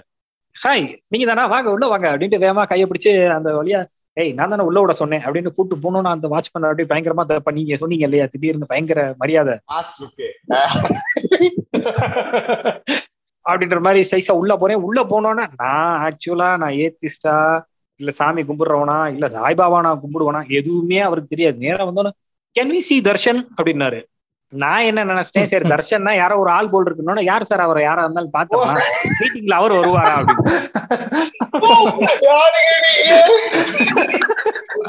உடனே அந்த ஆள் வந்து ஏ அரே பாபா நையா? கொஞ்சம் இந்த நாட்டு ஃப்ரெண்ட்ஸ் எல்லாமே தர்ஷன் எல்லாம் பேர் வச்சிருப்பாங்க. இல்ல கரெக்ட் ஏடா ஏ வந்துட்டு ஏ அட இந்த பையலே தரிசனம் பாக்குறியாடா சாமி முறியாடா அப்படின்னாரு. கேட்டுட்டு அவருக்கு என்னன்னா அவருக்கு நமக்கு ஒரு பெரிய ஹானர் நம்ம கொடுக்குறோம். லைனை கட் பண்ணி உன்னை நான் சாமி கிட்ட கூட்டிட்டு போறேன் அப்படின்னு. சும்மாவே சாமி விட மாட்டேன்றது வேற பஞ்சாயத்து. கேட்க கூட இல்ல. பதிலே கேட்கல நேரா கூட்டு போயிட்டாரு. முன்னாடி போய் நிக்க வச்சு பயங்கரமா இது பண்ணாரு. சாமி கும்பிடுப்பாரு நானும் கண்ணை மூடிட்டு ஒரு ரெண்டு நிமிஷம் நின்று அப்படியே சைஸ் பண்ணிட்டு திரும்பினேன் திரும்பினோட டப்புன்னு கையில ரெண்டு பார்சல் கொடுத்தாங்க. ஒருல ஒரு இதுல வந்து அந்த கர்நாடகாக்கே ஃபேமஸான அந்த போகான்னு சொல்லுவாங்கல்ல அவல்ல ஒரு இது செய்வாங்கல்ல. நல்லா பண்ணுவாங்க. ஆஹ் அந்த இது ஒரு டப்பா. அலுமினியம் ஃபாயில் டப்பா இருக்குல்ல. ஆமா. அதுல இன்னொரு இதுல தயிர் சோறு பிளஸ் கொஞ்சம் மிக்சர் கொடுத்துட்டு ட்ரஸ்டீஸ் வந்து வந்துகிட்டு இருக்காங்க. ஒரே டிராஃபிக் நீங்க ஒரு ஹாஃப் அன் ஹவர் வெயிட் பண்ண வேண்டியிருக்கும். அது வரைக்கும் பிரசாதம் சாப்பிடுங்களேன் அப்படின்னாங்க. அதுலயும் ஒரு comedy you can have prasad அப்படின்னாங்க. நான் ஒரு நிமிஷம் யோசிச்சேன். அப்புறம் தான் ஓகே நீங்க அதையும் பிரசாத்னா சரி பிரசாதத்தை தான் சொல்றாங்க. நம்ம பாட்டுக்கு பிரசாத்னு ஒரு ஆள் எதிர்பார்த்துட முடியாது அப்படின்ட்டு ஆ ஓகேங்க அப்படின்ட்டு. எனக்கு என்னன்னா பசி வேற. அது வரைக்கும் நீ சோத்த குடுத்தியா ரொம்ப சந்தோஷம் தம்பி. நான் பாட்டுக்கு தின்னுக்கிட்டு இருந்தேன். மீட்டிங் வந்துருச்சு. சரி மீட்டிங் வந்துருச்சு. ஃபர்ஸ்ட் டைமா மீட்டிங் அட்டன் பண்றோம். எனக்கு என்னன்னா நான் அவரை இம்ப்ரெஸ் பண்ணி ஆகணும். என்னை அனுப்புன அவரை. ஓகே ஓகே ஃபர்ஸ்ட் டைமா ஒரு கிளைண்ட் மீட்டிங் அனுப்பியிருக்காரு. இது பண்ணணும் வேமா நோட் பேடெல்லாம் எடுத்து வச்சுட்டு எல்லாம் இது பண்ணிட்டு இப்படி பேசணும் என்ன எல்லா டீட்டெயிலையும் வாங்கிடுறேன் அவர் கேள்வி கேட்டு நான் பதில் சொல்லணும். சார் சொல்லுங்க சார் உங்களுக்கு என்ன மாதிரி வீடியோ வேணும் அப்படின்னு அவர் சொல்றாரு. அதாவது இது வந்து ஏதோ அந்த கோவில் ஆரம்பிச்சு இருபத்தஞ்சு வருஷமோ இல்ல ஐம்பது வருஷமோ சம்திங் எனக்கு சரியா தெரியல. அந்த வர அதை ஒரு சில்வர் ஜூப்ளியோ நம்ம கொண்டாடுறாங்க. அதுக்கு ஒரு பெரிய ஃபங்க்ஷன் ஒன்று ரெடி பண்ணியிருக்காங்க. அப்படின்னா ஓகே பெரிய ஆர்டர் அப்படின்னு நினைச்சிட்டேன். சரிங்க. அதுல வந்து ஒரு ஒரு நாலு எல்இடி டிவி வச்சு அந்த ஒரு பெரிய சைஸுக்கு ஒரு டிஸ்பிளே அந்த டிஸ்பிளேல வந்து நம்ம வீடியோ வந்து ப்ரொஜெக்ட் பண்ணுவோம். ஓ ஓகே சார் சூப்பர் அந்த அளவுக்கு குவாலிட்டியான அப்போ ஃபோர் ஃபோர் கேல கொடுக்கணும். அவுட் அந்த அளவுக்கு பெருசா எதிர்பார்க்கறாங்க. ஆமா அந்த அளவுக்கு கேக்குறாங்க. ஓகே சார் அப்படின்னு நான் வேணும் நோட் பண்றேன். ஃபோர் கேல மினிமம் நம்ம வீடியோ ரெடி பண்ணணும் அப்படின்ட்டு. சரி சார் என்ன மாதிரி வீடியோ வேணும் அப்படின்னா உங்களோட வீடியோ ப்ளே பண்ற டைம் வந்து ஏறக்குறைய ஒரு ஹாஃப் அன் ஹவர் இருக்கும் அப்படின்றேன். அடடா அரை மணி நேரமா? ரொம்ப ரொம்படா கொய்யால பெரிய ப்ராஜெக்ட் அப்படின்ட்டு வேகமா நோட் பண்றேன். அதாவது என்னன்னா அந்த சமயத்துல கீழே வந்து பரதநாட்டியம் டான்ஸ் நடக்கும். மேல வந்து டிஸ்பிளே அதுக்கு பரதநாட்டியம் அந்த ஹால் இதுக்கு வந்து சைட்ல ஒரு பெரிய டிஸ்பிளே இருக்கும். அந்த டிஸ்பிளேல உங்க வீடியோ ஓடும். வீடியோல என்ன ஒண்ணும்னா சாய்பாபாவோட பலதரப்பட்ட படங்கள் அனிமேஷன்ல மாறி மாறி வரணும். நான் வந்து ஓகே ஸ்லைட் ஷோ மாதிரி அதுலயே பல எஃபெக்ட்ஸ் கொடுத்து நம்ம பண்ணணும். சரி ஓகே அதெல்லாம் நோட் பண்ணிட்டு இந்த மாதிரி எஃபெக்ட் சார் நீ எதிர்பார்க்கறீங்க? அப்படின்ட்டு நான் ஒரு எந்தூசியாஸ்திர கேட்டா அப்ப சொன்னாருங்க ஒரு வார்த்தை தாள் அதாவது அதை யாருமே பார்க்க கூடாதுங்க. எல்லாரும் பரதநாட்டியத்தை தான் பார்க்கணும். அந்த மாதிரி ஒரு வீடியோ வேணும் அப்படின்னு.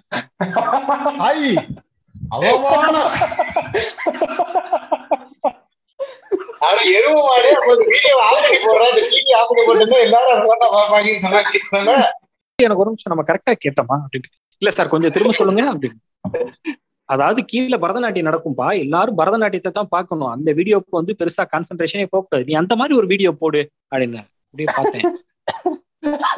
இல்ல எனக்கு அந்த அளவுக்கு மார்க்கெட்டிங் ஸ்கில்ஸ் கிடையாது. சேல்ஸ் இல்ல பேசி கவுக்குற அளவுக்கு ஸ்கில்ஸ் இல்ல. அப்ப நான் சொல்றேன் டப்புன்னு சார் அதுக்கு நான் ரெண்டு ஐடியா சொல்றேன். ஒன்று எங்களை நீங்க ஹையர் பண்றதுக்கு போல பெட்டர் என்ன பண்ணுங்கன்னா டிவி இது அமர்த்தி போட்டுருங்க. செவனே எல்லா பேர் இதை பார்ப்பாங்க. இல்லையா உங்களுக்கு கண்டிப்பான முறையில நீங்க ஒரு வீடியோகிராஃபரை ஹையர் பண்ணிருப்பீங்க. அவர்கிட்ட சொன்னீங்கன்னா அவரே அந்த டிஸ்பிளேல இங்க எடுக்கிற வீடியோவை டைரக்டா அதுல போட்டுருவாரு. தூரத்துல இருந்து பார்க்க முடியாதவன் அதை டிவியில பார்த்துட்டு போறான். இப்ப கல்யாண மண்டபத்துல அதெல்லாம் செஞ்சுக்கிட்டு இருக்காங்க இல்ல. அந்த மாதிரி செய்யுங்களேன் சார் அப்படின்னா டப்புன்னு அவர் என்னை ஒரு மாதிரி பார்த்துட்டு அதெல்லாம் ஒரு ஐடியாவாப்பா நீ வீடியோ போடு. யாரும் பார்க்க கூடாது அவ்வளவுதானே? உனக்கு அதுல என்ன சிரமம் இருக்கு? இதுதான் உங்க மார்க்கெட்டிங் வேஸ்ட் நீங்க பண்றீங்க. நான் அப்படியே பார்த்துக்கிட்டே இருந்துட்டு என் ஆளுக்கு ஒரு மெசேஜை போட்டு விட்டேன் இந்த மாதிரி கேக்குறேன் உனக்கு என்ன வந்துச்சு? போடுறேன்னு சொல்லிட்டு கிளம்பி வா அப்படின்ட்டு இதுதான் கரெக்ட் நான் அப்படி திருட்டு மூலி முடிச்சுட்டு சரி சார் ஓகே உங்க எல்லா நீட்ஸையும் நாங்க ஃபுல்ஃபில் பண்ற மாதிரி ஒரு வீடியோ ரெடி பண்ணிடுறோம். கண்டிப்பான முறையில. வெரி குட் வெரி குட் திரும்ப தர்ஷன் பாக்குறியானா இல்ல சார் பரவாயில்ல அவரை நான் அப்புறமா பாத்துக்கிறேன் அப்படின்ட்டு கிளம்பி வந்துட்டேன். ஃபர்ஸ்ட் எக்ஸ்பீரியன்ஸுங்க நான் அப்படியே ஏய் வர்ற வழி நான் வண்டியில யோசிச்சுட்டே வரேன். இப்ப அவன் மெண்டலா இல்ல நம்மள மெண்டலாக்கி அனுப்பி விட்டுருக்கானா?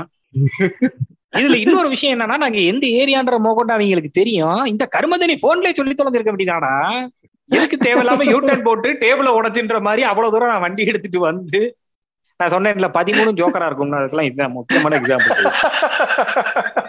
உண்மைதாங்க உண்மைதாங்க. மார்க்கெட்டிங் வந்து ஆக்சுவலா நீங்க மார்க்கெட்டிங்னு சொன்னதுனால நான் அடுத்து அதை அப்படியே கண்டினியூ பண்ணி போறேன். ஆக்சுவலா நம்ம நம்ம கோட் பண்றோம்ல காசு. மோஸ்ட்லி ஃப்ரீலான்சர் நம்ம ஸ்டார்டிங் டைம்ல இருந்தோம்னா நம்ம எதை வச்சு கோட் பண்ணுவோம்? நம்மளுக்கு என்ன தேவை இருக்கோ அதை தான் நம்ம மோஸ்ட்லி கோட் பண்ணுவோம். இந்த மாசத்துக்கு என்ன செலவாகுது அப்படின்னா நான் இது வரைக்கும் கோட் பண்ணிருக்கேன் அந்த இதுல நான் என்ன நான் பொதுவா கேட்பேன் மார்க்கெட் எப்படி இருக்குன்னு கேட்டுட்டு போடுவேன். இதுல செய்யறப்ப எனக்கு அந்த அறிவு இல்ல. எனக்கு என்ன தேவையோ அதுக்கு மட்டும் தான் கோட் பண்ணுவேன். அப்ப நான் சென்னை. வந்த புதுசு. சென்னை வந்த புதுசுல என் நண்பன் இருக்கான். அவன் வந்து அவன் தான் அவன் ஃபேமிலியவே பாத்துக்கிறான். ஸோ அதனால அவனுக்கு மணி நீட் ஜாஸ்தி. எனக்கு நான் சென்னையில நான் என்ன மட்டும் பாத்துக்கணும். அதுவுமே நான் ஆல்ரெடி ஃப்ரீலான்ஸ் பண்ணி சேர்த்து வச்சிருந்த காசு கொஞ்சம் இருந்ததுனால எனக்கு ஓவராலா தேவைப்பட்டது பன்னெண்டாயிரம் ரூபா அதுல ஏழாயிரம் ரூபா நான் கையில வச்சிருந்தேன் ஸோ இப்போ ஒரு ப்ராஜெக்ட் வருது. என் ஃப்ரெண்டு அவன் தான் நான் கூட்டு போறேன். அவனுக்கு கொஞ்சம் கூடுதலா தேவைப்படுது. சத்தியம் தேட்டர்ல போட போறாங்கடா. இந்த ஆடப்பா உன்னை கூட்டு போறேன். அப்படின்னு சொல்லிட்டு அந்த போய் கேட்கறேன் உனக்கு எவ்வளவு வேணும் சொல்லு அப்படின்னா ஆஃப்டர் எஃபெக்ட்ஸ் ஒர்க் ஃபுல்லாமே ஆஃப்டர் எஃபெக்ட்ஸ் ஒர்க் வேற யாருக்குமே எந்த வேலையுமே கிடையாது. நான் மட்டும்தான் பார்க்கணும். உனக்கு எவ்வளவு தேவை அப்படின்னா அஞ்சாயிரம் ரூபான்னு கோட் பண்றேன். ஒரு நிமிஷம் வீடியோக்கு சரி ஓகேடா அப்படின்ட்டான். போய் அவர்கிட்ட கிளைண்ட் கிட்ட பேசுறப்ப என்ன வச்சுக்கிட்டே தான் பேசுறேன் அவன்.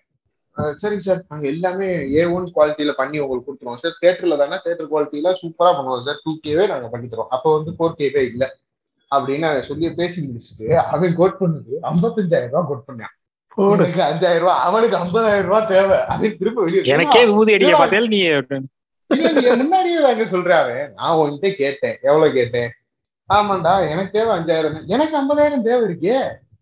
டேய் நான் தான்டா எல்லா வேலையும் பாக்குறேன். அப்படின்னா அது ரைட்டு பா. நீ முதவே சொல்லி நீங்க பத்தாவது ஃபெயிலுங்க கொஞ்சம் கூட யோசிக்கவே இல்லைங்க. இத்தனைக்கு ஏமாத்தலாமா பாருங்க முன்னாடியே வச்சுதான் பேசுறான். அதான் உங்களை ஏமாத்தல. அவர் கண்டிப்பான முறையில ஏமாத்தல. உனக்கு இது தேவை எனக்கு இது தேவை. அதுவும் அவர்கிட்ட பேசுறப்ப என்ன சொன்னா இல்ல கொஞ்சம் குறைச்சிக்கங்களேன்னு அவரையே கில்ட் ஆகுற மாதிரி எல்லாம் பேசினாங்க. பேசி சார் இல்ல சார் நான் ரொம்ப குறைச்சேன்னா அப்புறம் என்னோட ஸ்டாண்டர்ட் என்ன ஓ ஸ்டாண்டர்டா டேய் உனக்கு என்ன ஸ்டாண்டர்ட் இருக்கு? உனக்கு ஆஃப்டர் எஃபெக்ட்ஸ் எப்படி ஒர்க் பண்ணணும்னு கூட தெரியாது. நீ என்ன ஸ்டாண்டர்ட் பேசுற? பேச தெரியுதுல்ல. அதுதான் உண்மையாவே அவ- அவன் பெரிய ஷோரூம் வச்சிருக்காப்ல பைக் ஷோரூம் ஆக்சுவலா அது அவரோட ஸ்டாண்டர்டையே சொல்லல அவன். இவன் ஸ்டாண்டர்ட் போயிடுன்றான் அப்ப அவருக்கு என்ன ஆயிடுச்சுன்னா ஐயோ என்ன ரொம்ப பேசுறானே கொடுத்துருங்க போல அப்படின்னு சொல்லி கொடுத்துட்டாங்க அந்த ஆளு. ஐம்பத்தஞ்சாயிரம் ரூபாய. இவன் சொன்ன மாதிரி எனக்கு ஐயாயிரம் ரூபாய் கொடுத்துட்டான். ஆனா இன்னும் ஐம்பதாயிரம் ரூபாய் எடுத்துட்டான். அதுல டேய் நீ தலையே கில்லாடிடா இங்க பாரு. நான் இப்படித்தான் இருப்பேன். நான் முதவே உன்கிட்ட கேட்டேன் உனக்கு எவ்வளவு வேணும்னு ஆஹ் எனக்கு அவன் எனக்கு தேவையான அமௌண்ட் ஏது அவனுக்கு தேவையானது அவன் கோட் பண்ணான். சோ இது வந்து ஃப்ரீலான்சிங்ல வந்து பயங்கரமான முக்கியமான விஷயம் மார்க்கெட்டிங் மார்க்கெட்டிங். நம்மள நம்ம பண்ணிக்கலையோ ஒண்ணுமே வேலை கேட்க அதுல பிளஸ் சில பேர்லாம் இந்த என் ஃப்ரெண்டு இந்த இப்ப நான் சொன்னவன என்ன பண்ணுவான்னா நான் அதுல வந்து அவன் வந்து சின்னதா ஏதாவது ஒரு வேலை பார்த்திருப்பான். ஒண்ணுமே இருக்காது ஒரு ஏடி வேலை பார்த்திருப்பான். ஆனா அவன் என்ன சொல்லுவான்னா இது நான் பண்ணதுன்னு போய் காமிச்சு மிச்சவங்ககிட்ட எல்லாம் பேசி ஆர்டர் எடுத்து நம்மளுக்கு அதெல்லாம் வராது. நம்ம வந்து அதுல எடிட் மட்டும் பண்ணியிருந்தோம்னா நான் பண்ணதுன்னு நான் இதுல எடிட் பண்ணியிருக்கேன் அப்படின்னு தான் சொல்லுவோம் அவன் என்ன சொன்னா இது நான் பண்ணது அப்படின்னே காட்டுவான். ஆனா அந்த மாதிரி ஆளுங்க தான் கடகடன்னு வளர்ந்துரும். டு பி ஃபேர் அது ஒரு ஸ்கில் செட் தான். எனக்கு வந்த ஒரு ஃப்ரீலான்ஸை நான் தட்டி விட்டதை நான் சொல்றேன். எனக்கு ஓரளவுக்கு நல்லா தெரிஞ்சவங்க ஒரு வகையில சொந்தக்காரவங்க அவங்க வந்து ஃபாரின்ல இருக்காங்க. திடீர்னு என்கிட்ட வந்து ஒரு கிரீட்டிங் கார்டு டிசைன் பண்ணி தர சொல்லி கேட்குறாங்க சரி நான் அனுப்புறேன். ஃபர்ஸ்ட் டைம்ன்றனால அவங்க எதுவும் பே பண்ணல. சொந்தக்காரவங்கன்றனால நானும் ஒன்றும் கேட்கல ஒரு கிரீட்டிங் அனுப்புனா ஆஹா அருமையா இருக்கே நல்லா இருக்கு அப்படின்னு வேகமா பாருனாங்க நமக்கு அப்படியே அப்ப அப்பதான் படிச்சுக்கிட்டு அதாவது படிச்சு முடிக்க போற சமயம் வேற. படிச்சு முடிக்கும் போதே நம்மளை பார்த்து நம்ம ஒர்க் நல்லா இருக்குன்னு சொல்றாங்கன்னு ஆஹா அப்படின்ட்டு நமக்கு அப்படியே ரெக்க கட்டி வானத்துல பறந்துகிட்டு இருக்கோம் திங்கு திங்குன்ட்டு. எல்லாம் முடிச்சுட்டு கொஞ்ச நேரம் கழிச்சு எனக்கு ஃபோன் வருது. நம்ம ஏன் ரெகுலரா இந்த மாதிரி நிறைய பண்ணக்கூடாது? நிறைய ஆர்டர்ஸ் இருப்பான் எனக்கு அப்படின்னா எனக்கு ஆஹா இந்த தெரு என்ன விலை? இன்னைக்கு மூலம் நான் பெங்களூரை விலைக்கு வாங்கி ஆகணும். அப்படின்ற லெவலுக்கு நான் போயிட்டேன். ஆ ஓகேங்க. நான் தாராளமா பண்ணி தரேங்க. எவ்வளவு நேரம் உட்கார சொல்லுங்க. நான் விடிய விடிய கவுண்டர் பண்ணி டைலாக் சொல்ற மாதிரி ஐயா முப்பது ரூபா கொடுங்க. மூணு நாள் கண்டு முடிச்சு வேலை பார்க்கறேன் அப்படின்ற மாதிரி உட்காந்துறேன் அந்த இடத்துலதான் டப்புன்னு சொல்றாப்புல ப்ராஜெக்ட் காஸ்ட் இவ்வளவு வரும்பா. இவ்வளவு பண்ணணும். அவரும் இதே மாதிரி தான். ஓப்பனா ரொம்ப பிராங்கா இருக்க ராஜா? அப்படின்ற மாதிரி எழுபது பெர்சன்டேஜ் எனக்கு முப்பது பெர்சன்டேஜ் உனக்கு அப்படின்னாரு. நான் அப்படியே அந்த இடத்துல தான் டப்புன்னு ஸ்டாப் ஆகுறேன். என்னது எழுபது? இல்ல கரெக்டா சொல்லுங்க. திரும்ப எழுதான் வழக்கம் போல. எனக்கு புரியல. திரும்ப சொல்லுங்க அப்படின்னு. எழுபது பெர்சன்டேஜ் எனக்குப்பா ஏன்னா நான் I do all the work ஓகேவா நீ ஜஸ்ட் கிரியேட் பண்ற அப்படின்னாரு. அவங்க என்ன செய்யறாங்களோ அதுதான் பெரிய வேலை. அஃப்கோர்ஸ் அவர் என்ன சொல்லியிருந்தா ஏய் நீ எந்த அளவுக்கு ஒர்க் பண்றியோ அந்த அளவுக்கு நான் மார்க்கெட்டிங் பண்ணணும். உனக்கு எல்லாம் எந்த அளவுக்கு சிரமம் இருக்கோ எனக்கும் அந்த அளவுக்கு சிரமம் இருக்கு. என் சைடு நீ கொஞ்சம் யோசின்னு சொல்லியிருந்தாருன்னா அது வேற கதை. இல்ல 50 50 அந்த ரேஞ்சுக்கு போயிருந்தா கூட பரவாயில்லைங்க. 70 தேர்ட்டின்னு சொல்லிட்டு நான் தான் எல்லா வேலையும் பாக்குறேன் நீ சும்மா கிரியேட் பண்ணிட்டு தான் இருக்க அப்படின்ட்டாரு. இல்ல சார் பரவாயில்ல இருக்கட்டும். நான் அதெல்லாம் வரவே இல்லை அப்படின்னு சொல்லி அதோட அப்படி ஸ்டாப் பண்ணிட்டேன். ஆனா அதுக்கப்புறம் திட்டு விழுந்துச்சு. பசங்கிட்ட எனக்கு நீ எடுத்திருந்திருக்கலாம். உனக்கு நல்லா காசு வந்திருந்திருக்கும் அப்படின்னாங்க. ஆனா நம்ம இப்படி வெட்டி போமான பேசிதான் வீணா போவோம். நீங்க சொல்றீங்கல்ல அவரை எனக்கு ஏன் இதுப்பா? அப்படின்ட்டு போயிருவாங்க. ரொம்ப சிம்பிள் இவரும் அப்படித்தான். ஏமாத்தலாம் இல்ல. ஓப்பனா சொல்லிட்டாப்ல.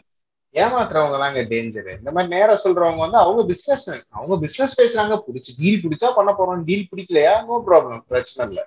ஆனா அதை விட வியர்டான ஒரு பல நாள் போட்ட கிளைண்ட்டுகள் ஒரு ரெண்டு பேர் கூட நான் மாட்டி சிங்கி சீரழிஞ்சு என்ன சொல்ல போனா என்னைய வந்து பெங்களூர் விட்டே கிளம்புறதுக்கு காரணமா இருந்த ஒரு ரெண்டு பேர் இருக்காங்க. ரெண்டு குரூப் பெரிய குரூப் அதுல முக்கியமான ஒருத்தவங்க யாருன்னா அவங்க ஒரு மத சம்பந்தப்பட்ட ஒரு குரூப்பு உலகெங்கிலும் பல நாடுகளில் எங்களது கிளைகள் உள்ளது அப்படின்னு சாமியார் தொழில் கொடிகட்டி பார்க்கறதுல அதுல ஒன் ஆஃப் த பிக்கஸ்ட் பழந்துன்னு கொட்டை போட்டவங்க அவங்க. அதாவது நம்ம ஊர் கை கிடையாது நார்த் இந்தியா கை. ஏற்கனவே சொன்னேன் இல்லையா ஒருத்தர் ரெண்டு பேரும் சேர்ந்து செய்வோம் ரெண்டே பேர் தான். நாங்களே கேமரா ஹேண்டில் பண்ணி எடிட் பண்ணி ஆடியோ போட்டு எல்லாம் பண்ணுவோம். இந்த முதல்ல ஒரு ப்ராஜெக்ட் கொடுக்குறாங்க ஒரு வீடியோ ப்ராஜெக்ட் பதினெட்டு நிமிஷம் வீடியோ அது இதுன்னு ரேட்டு நாங்க போய் சொன்னா இட்ஸ் அ மான்ஸ்டர்ஸ் பட்ஜெட் அப்படின்ட்டாங்க. அப்போதைக்கு மார்க்கெட்ல இருந்த பட்ஜெட்டை கொடுத்தோம். அதுக்கு அவங்க மான்ஸ்டர்ஸ் அப்படின்ட்டாங்க. ஏற்கனவே ஸ்பேரோ சொன்ன மாதிரி ஒரு நிமிஷத்துக்கு ஐநூறு அப்படின்னு இருந்ததை நாங்க ஐநூறுன்னு கொண்டு போய் கொடுக்குறோம். அவங்க வந்து ஐயோ ஆத்தாடி அதெல்லாம் முடியாது. சரி அஞ்சு ரூபாய் அப்படின்ற மாதிரி நூறு ரூபாய் ரேஞ்சில் ஒத்து வந்தாங்க. கிட்டத்தட்ட இருபது பர்சன்ட்ல கொடுக்குறாங்க. ஆமா. சரி அப்படியே கொண்டு வந்தாலும் நாங்க என்ன எதிர்பார்த்தோம்னா அப்ப ரெண்டு பேத்துக்கான சம்பளமா ஒரு மாசத்துக்கு நாங்க வந்து ஒரு இருபதாயிரம் ரூபா டு இருபத்தஞ்சாயிரம் ரூபா ரெடி யோசிச்சது. ஒரு மாசத்துக்கு ஐம்பதாயிரம் ரூபா வருது. ஸோ இந்த ப்ராஜெக்டை நம்ம வந்து ஒரு ஸோ ரெண்டு மூணு மாசத்துல நீங்க முடிச்சிருங்க. அப்ப இந்த பணம் உங்களுக்கு சரியா இருக்கும். அப்ப நம்ம என்ன நினைப்போம் சரி வேமா முடிக்கணும். நீ முடிச்சோன்னா அடுத்த மூணு ப்ராஜெக்ட் ரெடியா நான் வச்சிருக்கேன் அப்படின்ட்டாங்க. ஸோ மைண்ட் செட் எப்படி போகுதுன்னா ஏ இப்படினாலும் கண்ணு முடிச்சினாலும் வேகமா முடிச்சிட்டோம் அப்படின்னா நம்ம வரிசையா சம்பாரிச்சுக்கிட்டே போகலாம் ஒரு ப்ராஜெக்ட் தான் அடுத்த ப்ராஜெக்ட்ல நம்ம என்ன நினைப்போம்? இதை நல்லா பண்ணி கொடுத்தோம்னா அடுத்ததுல நம்ம இன்னும் கொஞ்சம் கொஞ்சம் கூட கேட்கலாம். வெறி கொண்டு டப்ப டப்ப டப்பன்னு ஸ்டோரி போட்டு இது பண்ணி டிஸ்கஷன்ல போய் உட்கார்ந்தோம்னா பொன்னியால பொண்ணு எடுத்துருவாங்க சாமியார் குரூப்ன்றனால என்ன ப்ராப்ளம் ஆகும்னா ஆள் ஆளுக்கு வந்து ஏதாவது ஒரு கருத்து என்னோட இன்வால்மெண்ட் அதுல இருக்கணுன்றக்காக வம்பா வந்து சொல்லுவாங்க. உதாரணத்துக்கு இந்த இடத்துல ஒரு சர்க்கிள் போட்டு அதுல இருந்து இந்த ஒளி மாதிரி வரணும் அப்படின்னா சர்க்கிளுக்கு பதிலாக நம்ம முக்கோணம் வச்சா சரியா இருக்கும் அப்படின்னு பக்கத்துல இருக்கு ஒன்னே அவன் இல்ல சார் முக்கோணம் அந்த சிம்பிள் சார் அதுக்கு பதிலாக நம்ம ஸ்டார் வைக்கலாம் அப்படின்னு இன்னொருத்த என்ன சொல்லுவான்னா டப்புன்னு வந்துட்டு ஸ்டாரே பல எட்ஜஸோட வச்சிட்டோம்னா சூரியன் மாதிரி இருக்கும். நம்ம அதுக்கு சர்க்கிள் வச்சிட்டோம்னா ஃபுல் சூரியனாவே இருக்குமே அப்படின்னு வாங்கி ஏய் சூப்பர் ஐடியாப்பா சர்க்கிள் வைக்கலாமே அப்படின்னு வாங்கி அதைத்தானடா நானும் சொன்னேன். நீங்க எல்லாம் சொன்னீங்க? அவங்க சொல்லவே இல்ல. இப்ப அவங்க சொன்னதாயிருச்சு. அவங்க சொன்னதுன்றதை விட இது என்ன போச்சுன்னா எங்க எல்லாரோட கூட்டு முயற்சி நாங்க இதுல எல்லாம் பயங்கர இன்வால்வ்டா இருக்கோம். இது ஓகே தான். சரி ஒரு மீட்டிங் ரெண்டு மீட்டிங்ல ஓகே தான். ஆனா இங்க ஒரு சில விஷயங்கள் என்ன ஆகி போச்சுன்னா இப்படி இழுத்து இழுத்து அந்த ஒரு ப்ராஜெக்ட நாங்க வெறி கொண்டு வீடியோவை முடிச்சிட்டோம். ஆனா கரெக்ஷன் சொல்லிக்கிட்டே இருக்காங்க ரீஷூட் போய்க்கிட்டே இருக்கு. அந்த தடவை நாங்க கரெக்டா பேசவும் இல்ல. இத்தனை மாசத்துக்கு மேல போச்சுன்னா எங்களுக்கு கொஞ்சமா நீங்க இது கொடுங்கன்ற மாதிரி எல்லாம் நாங்க பேசல. டு பி ஃபேர் எங்களுக்கு மார்க்கெட்டிங் சைட்ல நாங்க கொஞ்சம் லேக் தான். நம்புனா நம்புங்க. அந்த ஒரு ப்ராஜெக்டை முடிக்கிறதுக்கு ஒன்பது மாசங்க. அதாவது ஒரு மாசத்துக்கு ஐம்பதாயிரம் வேணும். நாலு மாசத்துல முடிச்சோம்னா ரெண்டு லட்சத்துல முடிச்சிடலாம் அப்படின்னு பிளான் பண்ணது. பத்து மாசம் ஆகி போச்சுன்னா என்ன கதையாகுது? ஒரு மாசத்துக்கு அஞ்சாயிரம் பத்தாயிரம் கூட கிடைக்காது. அல்லாடணும். ஐயோ. நிறுத்தாம கரெக்ஷன் சொல்லுவாங்க. இதுல என்னன்னா இத போட்டு காட்டுறதே இப்ப ஒருத்தர் ரெண்டு பேர் இருக்காங்க அவங்க கிட்ட போட்டு காட்டுவோம். அதுக்கப்புறம் அவங்க பப்ளிக்கா ஏதோ ஒண்ணுல டிஸ்ப்ளே பண்றாங்க ஒரு வீடியோன்றது வேற. இவங்க என்ன பண்ணுவாங்கன்னா ஒவ்வொரு தடவையும் நம்ம போயிட்டோம்னாலே ஒரு பத்து பேரோட ரெடியா உட்காந்துருப்பாங்க ஒரு பெரிய ப்ரொஜெக்டர்ல தான் போடவே செய்யணும். சொல்லுங்க உங்க கருத்து என்ன அப்படின்றாங்களா? ஆமா ப்ரொஜெக்டர் இது பண்ணோம்னா பாத்தீங்கன்னா அவங்களுக்கு பின்னாடி நம்ம ஒரு நோட்டோட உட்காந்துருப்போம் எதுவும் கரெக்ஷன் சொன்னாங்கன்னா மாத்திரை இவங்க ஒரு நோட்டோட உட்காந்துருப்பாங்க ஏ பண்ணி பண்ணி ரெண்டாவது ப்ராஜெக்ட் போகும்போது என்ன பண்ணிட்டோம்? நாலு மாசத்துக்குள்ள ப்ராஜெக்டை முடிக்கிறோம். அதிகபட்சமா இவ்வளவுதான் கரெக்ஷன்ஸ் வரணும். முன்னாடியே தெளிவா நம்ம ஃபிக்ஸ் பண்ணணும். போயிட்டு சம்பந்தம் இல்லாத கரெக்ஷன் சொல்லிக்கிட்டே இருக்கக்கூடாது. சொன்னா நாங்க இவ்வளவு சார்ஜ் பண்ணுவோம் அப்படின்னு முன்னக்கூட்டியே எழுதிட்டோம். போன வட்டத்தோட ஒரு ஐம்பது ரூபா கூடவும் போட்டிருக்கோம். உடனே ஐயோ அம்மம்மா ஓ அதெல்லாம் கிடையாது. மூணு தடவை போட்டு அதே அமௌண்ட்ல போடுங்க. இந்த வட்டம் வேகமா முடிச்சிருவோம். உங்களுக்கு பணம் வந்துரும்ல. ஆல் இந்தியா லெவல்ல நீ ஒர்க் பண்றேன்னு தெரிஞ்சா உனக்கு மித்த ப்ராஜெக்ட்ஸ் எல்லாம் ஈஸியா வந்துடும் இந்த வழக்கம் போலதான். உனக்கு எக்ஸ்போஷர் கிடைக்கும். இதுல என்ன கொடுமைன்னா எங்களோட இதுல வந்து ஒரு குறிப்பிட்ட முக்கியமான ஹெட் ஒருத்தவங்க இருக்காங்க. ஒருத்தர் ஸ்கிரிப்ட் எழுதி கொடுக்குறாரு. அவங்களுக்கான ஸ்கிரிப்டை அந்த ஹெட்டு கிட்ட போய் நம்ம காட்டி சரி பண்ணி வரோம்னா அந்த அம்மா ஸ்கிரிப்ட்ல ஏகப்பட்ட சேஞ்ச் கொடுத்து அந்த அம்மா இவர்கிட்ட அனுப்புது. இவர் மறுபடியும் அந்த அம்மா இவ்வளவு ஸ்கிரிப்ட் சேஞ்ச் கொடுத்துச்சுன்னா அப்புறம் நான் எதுக்கு எழுதணும்? பேசாம அவங்களே கூட எழுத சொல்லாமே. அப்படின்னு அந்த ஒரு காழ்ப்புணர்ச்சியில அவங்களுக்குள்ள ஏதோ இன்டர்னல் பாலிடிக்ஸ் இதுல ஒரு ஏழு தடவை சுத்த விட்டு ஒன்றரை மாசம் ஸ்கிரிப்ட்ல மத்தனமே போச்சுங்க. அவங்க படத்தின பாடு இப்படியே போகும். ஒரு கட்டத்துல சரி இவங்க கிட்ட இருந்து நகண்டு வெளி ப்ராஜெக்ட்லாம் நம்ம நிறைய எடுத்தாங்கணும். இவங்களோட மல்லு கட்ட முடியாது அப்படின்னு கொஞ்சம் கொஞ்சமா எடுத்தா இன்னும் உங்களை எல்லாம் இப்ப கையிலே பிடிக்க முடியல ஆச்சு பூச்சுட்டாங்க அதுக்கப்புறம் தான் அவங்க கொஞ்சம் தெளிவா என்ன பண்ணாங்கன்னா ஒரு பெரிய ப்ராஜெக்ட் அது இது நம்மளோட எல்லா கண்டிஷனுக்கும் ஒத்து வர மாதிரி. என்ன வேணாலும் செஞ்சுக்க ஆனா இவ்வளவு ரேஞ்சில வரணும். இந்த ப்ராஜெக்ட் அவ்வளவு பெருசு ஆச்சு பூச்சுட்டாங்க நாங்க என்ன பண்ணோம்? நாங்க ரெண்டு பேரும் சேர்ந்து ரெண்டு மூணு பேர்த்த ஹையர் பண்றோம். அப்படி நாங்க ஹையர் பண்ணதுல முக்கியமான ஒருத்தர் நம்ம கூட பேசி கொண்டிருக்கும் ஸ்பேரோவும் அதுல ஒருத்தர். வாங்க வாங்க வாங்க.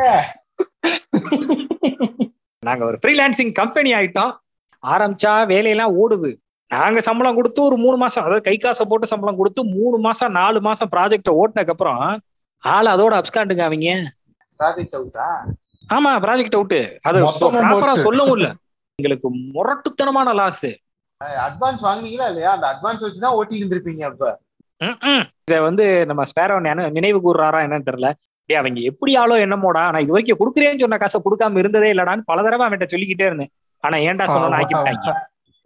இல்ல இது சரியான டைமிங் எப்படின்னா ஒரு மாசத்துக்கு முன்னாடி தான் என்னோட லவ் மேட்டர்லாம் செட்டில் ஆகி பேச்சுவார்த்தை போய்கிட்டு இருக்கு. உங்க வீட்டுல சம்பிரதாயத்துக்கு போய் பார்க்கணும். அவங்க அம்மா அப்பா கன்ஃபார்ம் பண்ணணும். பல வருஷமா இது எப்படி போகுமோ என்னமோ ஏதோன்னு யோசிச்சுட்டு இருந்தது. ஓரளவு சுமூகமா கை கொடுக்குது. வேலை போயிடுச்சு போச்சுடா. இல்ல இது எல்லாத்துக்கும் ஒரு வகையில அடைச்சிருச்சு. டு பி ஃபேர் இவருக்கு இந்த மாதிரி ஜாப் செக்யூரிட்டி இதாகுதுன்னா நாங்க ஏற்கனவே கொடுத்ததெல்லாம் நாங்க என்ன செய்யறது? ஆபீஸ்க்கான வாடகை. அப்பெல்லாம் இவர்கிட்ட கேளுங்களேன் திடீர்னு அந்த வீட்டு வாடகைக்கு இருந்தவங்க நாங்க அங்க இருக்கும்போதே ஒருத்தவங்களை குடி வச்சுட்டாங்க. அதாவது ஒரு ஆபீஸ வாடகைக்கு எடுக்கிறோம். அந்த ஆபீஸ்லயே நம்ம ஸ்பேரோ தங்கி இருக்காப்ல ஓகே. அந்த வீட்டு வாடகை ஒரு மாசம் தரலன்னா அந்த அம்மா எக்ஸ்ட்ராவா ஒரு ஆளை கொண்டு வந்து வாடகைக்கு விட்டாங்க. நான் திடீர்னு கதவை திறந்தா ஒரு பொம்பளை பிள்ளை வந்து கதவை திறக்குது. எனக்கு என்ன பண்றதுன்னு தெரியல நான் ஒரு நிமிஷம் ஸ்பேரோலாம் தப்பா நினைச்சிட்டேன். என்னவே? கல்யாண நேரத்துல இந்த மாதிரி வேலையெல்லாம் பாத்துக்கிட்டு இருக்கியான் யாரு இது? நான் தங்கமான பையன் எப்படி நம்ம ஏய் யாரா அது? அப்படின்ற உள்ள போனோன்னு ஏக அதாக எனக்கு தெரியல. திடீர்னு வந்து ஜாமா சாட்டோட உட்காந்துருக்காங்க நம்ம ஜாமாடம்ல ஒரு ரூம்ல போட்டாங்க. இல்ல அவங்க ஃபேமிலியாங்க ஆக்சுவலா வந்தது. அது யாருப்பா? உனக்கு ஞாபகம் இருக்கா? ஒரு காலேஜ் குரூப் பசங்க ஒரு நாலு. பேர் சேர்ந்து. ஆமா எங்களை கிளம்ப சொல்லிட்டாங்க. ஆனா அதை ப்ராப்பரா இன்ஃபார்ம் கூட பண்ணல. அந்த அளவுக்கு அது ஒரு எங்களுக்கு எந்த அளவுக்கு அடின்றத சொல்றேன் நான். அது ஒரு முரட்டு சாத்து. ஒவ்வொரு விஷயத்துல லாக் ஆகி மூணு பேர் தெருவுல நிக்கிறோம். அதாவது நிறைய அதுக்காக கிரெடிட் ஆகி போய் நின்றுச்சு. எங்களுக்கு கடனாகி போய் நின்றுச்சு. அவங்க ஒரு ரொம்ப பெரிய மென்டல் போது ஆனா அவங்க எதிர்பார்ப்புலாம் எப்படி இருக்கும்னு நான் சொல்றேனே. இந்த ஆள் வந்துட்டு ப்ராஜெக்ட்டுக்கு எங்ககிட்ட அடிச்சு பேசி இது பண்ண மாதிரியே மியூசிக்கு ஒருத்தர்கிட்ட பேசினாப்ல ரெண்டாயிரத்தி பதினாலு பதினஞ்சுல ஒரு பதினெட்டு நிமிஷ வீடியோக்கு மியூசிக் வந்து ஓன் மியூசிக் அவருக்கு ரஃபா எவ்வளவு கொடுக்கலாம்? டிஜிட்டல்லே கம்போஸ் பண்ணாலும் குறைஞ்சது அட்லீஸ்ட் ஒரு ஆமா ஒரு ஐம்பது. ஐம்பதாயிரம். ஆ ஆமா ஐம்பதாயிரம். இவங்க பேசுனது அஞ்சாயிரம் ரூபாய்க்கு பேசினாங்க. மனுஷங்களே கிடையாது. இல்ல இல்ல மனுஷங்களே கிடையாதுன்னா சரி ஓகே அதை கூட நீ பேசிட்டா அவன் ஒத்துக்கிட்டாரு அதெல்லாம் உங்களுக்குள்ள இருக்க விஷயம். மியூசிக் வந்ததுக்கு அப்புறம் மியூசிக் நல்லாவா இருக்கு? நாங்க வந்து ஒரு ரோஜா மாதிரி ஒரு மியூசிக் எதிர்பார்த்தோம். அதுக்கு நீ ஏற மாதிரி தான் கூப்பிடணும்? ஏஹ நான் அப்படி கேட்கல. ஏஆர் ரஹ்மான் எவ்வளவு காசு வாங்குவாருன்னு தெரியுமான்னு கேட்டேன் நான். அடுத்தாப்புல டப்புன்னு அந்த மியூசிக் கூட எங்க தான் பார்த்துட்டு உங்க அனிமேஷனுமே அந்த அளவுக்கு இல்லப்பா. நான் எதிர்பார்த்த வந்து பிரேவ் படம் மாதிரி எதிர்பார்த்தேன் அப்படின்னு. பிரேவ் அனிமேஷன் மூவி பார்த்திருக்கீங்களா? அந்த படத்தோட பட்ஜெட் என்னன்னு தெரியுமா? எத்தனை பேர் வேலை பார்த்தாங்கன்னு மூலம் தெரியுமா? அதுக்கு எவ்வளவு காசு கொடுத்தாங்கன்னு தெரியுமா? வெறி அவங்க அவங்ககிட்ட பேசுறதுக்கு இதுல அவங்களோட லாஜிக் எல்லாம் பார்த்தோம்னாக்கும் இதெல்லாம் நம்மள மாத்த வேற ட்ரை பண்ணுவாங்க. பேசிக்கிட்டே இருப்பாங்க. ஐயோ நிறுத்தாம. மாத்துறதுன்னா புரியல. அதாவது அவங்களோட இதுல சேர்றதுக்கு அந்த கல்ட்டுல சேர்றதுக்கு. ஓ ரைட் ரைட் ரைட் இது வேறயா? அவங்க கேன்வாஸ் பண்றதுக்கான நிறைய குரூப் வந்திருக்காங்க. அவங்க முன்னாடி நீ சொல்லு நீ என்னையெல்லாம் கூப்பிட்டாங்க. நான் தான் இதெல்லாம் எனக்கு வேலைக்கு ஆகுதுன்னு நான் எதிர்த்து வந்துட்டேன். அந்த அளவுக்கு எனக்கு மார்க்கெட்டிங் தெரிஞ்சா ஓன்றது நான் காசை வாங்கிடுவேனாப்பா. ஆனா இவங்கிட்ட காசு வாங்குறதெல்லாம் கஷ்டங்க. அதுக்கப்புறம் இவங்க முத ரகம் ரெண்டாவது ரகம் ஒருத்தங்க இருக்காங்க. அவங்களும் எங்க ரெண்டு பேத்துக்கு சம்பந்தப்பட்டவங்க தான். என்ன சொல்ல போனா அந்த இதுல வந்து அவர் தான் ரொம்ப சம்பந்தப்பட்டவர். ஸ்பேரோ அங்கேயே வேலை பார்த்தாரு. நான் ஃப்ரீலான்சரா போனேன். அவங்களோட வேலை என்னன்னா வார வாரம் நான் போய் வீடியோ எடுக்கணும். அப்ப ஸ்பேரோவும் என் கூட வருவார். முன்னாடி அந்த வேலையை அவர் பார்த்துக்கிட்டு இருந்தாரு. அதுக்கப்புறம் எனக்கு அவுட் சோர்ஸ் பண்ணி ஃப்ரீலான்சிங்ல கொடுத்துட்டாங்க. அவங்க சொல்ற லாஜிக்கு அவங்க கேட்கிற கேள்விகள்லாம் பாத்தீங்கன்னாக்கும் வேற ரேஞ்சில் இருக்கும். உதாரணத்துக்கு ஏழு மணி நேரம் ஃபுட்டேஜ் அதை ரெண்டர் பண்ணணும்னா இவ்வளோ டைம் ஆகுது. ஸோ அப்போ ரெண்டரிங்னால தான் உங்களுக்கு லேட் ஆகுது எங்களுக்கு வீடியோ கொடுக்குறீங்களே ஆமாங்க ரெண்டர் பண்றதுக்கு பொதுவாக இவ்வளவு நேரம் ஆகும் அப்படி. உனக்கு ஒரு தெரிலனா அதை சொல்றான்னா அதை ஏத்துக்கணும். இல்ல வெளியில விசாரிக்கணும். கூகுள் பண்ணாலே வரப்போகுது. டப்புன்னு ஸ்பீடப் பண்ணிரு. இத்தனைக்கும் அந்த ஆள் ஒரு தமிழ் தான் அந்த ஆளு. அவரோட ஃபேஸ் வந்து இட்ஸ் என்ன சொல்றது? மறக்க முடியுமா? ஆமா ஒரு மோஸ்ட் இரிட்டேட்டிங் ஃபேஸஸ்ல அந்த ஃபேஸும் ஒரு ஃபேஸ் பாடி ஷேமிங்கோ இதாவோ சொல்லல. மூஞ்சிய வச்சிருக்க விதத்தை சொல்றேன் நான். அந்த மூஞ்சிய பார்த்தா போதும். இப்ப ஃபீனிக்ஸ் சொன்னார் இல்லையா இந்த மாதிரி தங்கி இருந்த வீட்டுக்குள்ள ஒருத்தவங்க வந்தாங்க வந்து தங்குனாங்க அப்படின்றது எவ்வளவு பெரிய விஷயம் இல்லையா? லைஃப்ல அது மறக்கவே முடியாது. ஆமா ஆமா ஆமா அந்த விஷயம் கூட காலப்போக்கில் எனக்கு லைட்டா மறந்துருச்சு பெருசா மூஞ்சி ஞாபகம் இல்ல எத்தனை பேர் வந்தாங்கன்னு ஞாபகம் இல்ல எனக்கு தெரியா. இவரோட முகத்தை சத்தியமா சொல்றேன் இன்னும் இருபது வருஷம் கழிச்சு அவர் பேரை சொன்னா எனக்கு டக்குன்னு கண்ணாடி வந்து நிக்கும். இருபது வருஷம் என்ன அடுத்த ஜென்மத்துல கூட ஞாபகம் வரும். மறக்கவே முடியாது. அது ஒரு கிளாஸ் நடக்குங்க. அந்த கிளாஸை வந்து நம்ம வந்து வீடியோ எடுத்து அதை வந்து டுட்டோரியல் மாதிரி எடிட் பண்ணி போடுவோம். அதான் வேலையே. என்ன விஷயம்னா பெரிய ஹாலு நான் வந்து கேமராமேன் ஆகி மேட்டர் என்னன்னா ரெண்டு மைக் வச்சிருப்பாங்க. நாற்பத்தெட்டு ஸ்டூடெண்ட்டுக்கு சரிங்களா? அது ஹேண்ட் மைக்கு நான் கேமரா விட்டுட்டு ஒவ்வொரு தடவையும் நானும் நம்மால் ஸ்பேரோவும் ஸ்பேரோ பின்னாடி வந்து டெக்னிக்கல் சப்போர்ட்டுக்கு இருப்பாப்ல. அவர் டெக்னிக்கல் சப்போர்ட் ஆயிரம் வேலை இருக்கும். முடிய நாங்க ரெண்டு பேர் சும்மாவே இருந்தாலும் யாரு என்னன்னு ஒரு கிளாஸ்ல கொஸ்டின் கேட்பாங்கன்னு எப்படிங்க தெரியும்? என்ன ஓடவா முடியும்? குறுக்கை நடுக்கை மைக் எடுத்துட்டு? வீட்டு எரிதான் முடியும். ஆஹ் மைக்கு நீ கரெக்டா கொடுக்க மாட்டேங்கிற பாஸ் பண்ண மாட்டேங்கிற அப்படின்னா நான் சொல்லுவேன். ஸ்டூடெண்ட்ஸ்கிட்ட சொல்லுங்க. மைக்கை கொடுங்கன்னு சொல்லிட்டு அதுக்கப்புறம் கொஸ்டின் கேட்க சொல்லுங்க. அவங்க கிட்ட மைக்ல பேச சொல்லுங்க. அவ்வளவுதான் நம்மளால செய்ய முடியும் இல்லையா? நீ மைக்க கொடுக்கல நீ மைக்க கொடுக்கல அப்படின்ட்டே இருப்பாப்ல அந்த ஆளு. இதுல ஒரு தடவை வந்துட்டு இந்நேரமே கேமரா பின்னாடி கேமராவை நோண்டிக்கிட்டே இருக்கியே நீ என்னதான் வேலை பாக்குற அப்படின்னாங்க. கேமரா ரெக்கார்டிங் பண்ற ஆளை பார்த்து. என்னடா வேலை பார்க்க இங்க வந்திருக்கேன் நான் கேமராமேன்றா வேற என்ன செய்ய முடியும் நானு? நீ மைக்கு கொடுக்க மாட்டேங்கிற. ஒரு மார்க்கர் எடுத்து கொடுக்க மாட்டேங்கிற. தம்பி உன் ஆபீஸுக்கு வந்து ஆபீஸ் பாய் வேலை பார்க்க நான் வரல. நான் கேமராமேன். எனக்கான வேலையை தான் பார்க்க முடியும்? அப்படின்னு ஸ்ட்ரிக்டா நான் பேசிட்டேன். கேமராவை ஒயிட்ல போட்டுட்டு நீ மித்த வேலையை பாரு. அது கேக்குடா நான் வந்து கேமரா பின்னாடி நிக்கணும்? இதுல பஞ்சாயத்து என்னன்னா இந்த இடத்துல வந்து ஒயிட்ல போட்டுட்டு வான்னு சொல்லுவாங்க. பழைய வீடியோஸ் எடுத்து பார்ப்பாங்க எதுலயாவது யூஸ் பண்றது. என்ன ஒயிட்லயே இருக்கு? ஜூம்லாம் பண்ண மாட்டீங்களா. இதெல்லாம் போக ஒரு முக்கியமான விஷயம் என்னன்னா அவங்க இந்த ப்ரொஃபஷனலிசம் பத்தி ரொம்ப கிளாஸ் எடுப்பாங்க. ஆனா பெரிய மெண்டல் பரதேசி அவங்க அதாவது என்னன்னா சனி ஞாயிறு வந்து நாங்க வீடியோ எடுப்போம். சனிக்கிழமை வீடியோ திங்கக்கிழமை வந்தாகணும். ஞாயிற்றுக்கிழமை வீடியோ செவ்வாய்க்கிழமை வந்தாகணும். ரெண்டு நாள் இது பண்ணி டப்பு டப்புன்னு வேகமா முடிச்சாகணும் அப்படின்னு சொல்லுவாங்க. நம்மளும் முடிப்போம். ஆனா என்ன மேட்டர்னா வேலையை எடுத்து போய் நம்ம வண்டி எடுத்துட்டு போய் ரெண்டு தடவை கொடுக்கணும். ஆனால் நாங்க என்ன செய்வோம்? செவ்வாய்க்கிழமை ரெண்டு வீடியோவும் சேர்த்து கொடுப்போம். வா you guys are not professional திரும்ப திரும்ப சொல்லுவாங்க. எப்ப சொல்லுவாங்கன்னா ரெண்டு மாசமா நமக்கு பேமெண்ட் கொடுக்காம இருந்திருப்பான் அவன் ரெண்டு மாசம்னா ஒரு எட்டு வாரத்துக்கான பேமெண்ட் கொடுக்காம இருந்திருப்பான் ஆனா ஒரு வாரம் நம்ம திங்கக்கிழமை கொடுக்காம ரெண்டு வீடியோவையும் சேர்த்து ரெண்டையுமே கூட்டு போயிருப்போம். சேர்த்து கொடுக்கும்போது நீ ப்ரொஃபஷனலாவே இல்லையே. இல்ல இப்ப நீங்க எடுத்துட்டு தான் போய் கொடுக்கணுமாங்க? ஆமா கொண்டு போய் தான் கொடுக்கணும். அது ஒரு பெரிய கடுப்பாகும். ரெண்டு மூணு தடவை இந்த மாதிரி செஞ்சுட்டாங்க. பேமெண்ட்டையும் கிளியர் பண்ணல. செம கடுப்பா என்ன பண்ணிவிட்டேன் ஒரு தடவை நமக்குன்னு ஒரு நேரம் அமையும்ல இவங்கள போட்டு பாக்குறதுக்கு அப்பேன்னு பார்த்து புதுசா ஒரு ரிசப்ஷனிஸ்ட் ஹையர் பண்ணியிருந்தாங்க. நேரா போனேன். அந்த அம்மா வாசல்ல ரிசப்ஷனிஸ்ட் நீங்க யாரு? அப்படின்னாங்க இங்கிலீஷ்ல. நான் இந்த மாதிரிங்க வீடியோ கொடுக்க வந்திருக்கேன். என்ன வீடியோ? சேரிட்டி வீடியோ நான் வந்து அப்பப்ப உங்களுக்கு ஓசியா வீடியோ பண்ணி கொடுப்பேன். அந்த ஓசி வீடியோவை கொடுக்குறக்கா வந்திருக்கேன். ஓசி வீடியோவா ஆமாங்க இதே மாதிரி போய் சொல்லுங்க. அவர் பேரை சொல்லி ஒரு குறிப்பிட்டவர். அவர்கிட்ட இங்க இருந்து கத்துங்க. இந்த மாதிரி சேரிட்டிக்கு ஏதோ ஓசியில வீடியோ பண்ணி தருவாங்களாமே அவங்க வந்திருக்காங்கப்பா என்னன்னு கேளுங்க. அந்த பொண்ணு என்ன பண்ணுச்சு? ரொம்ப சீரியஸா அதே மாதிரி போய் கேட்டுருச்சு. மொத்த இதுக்கு கேட்கிற மாதிரி.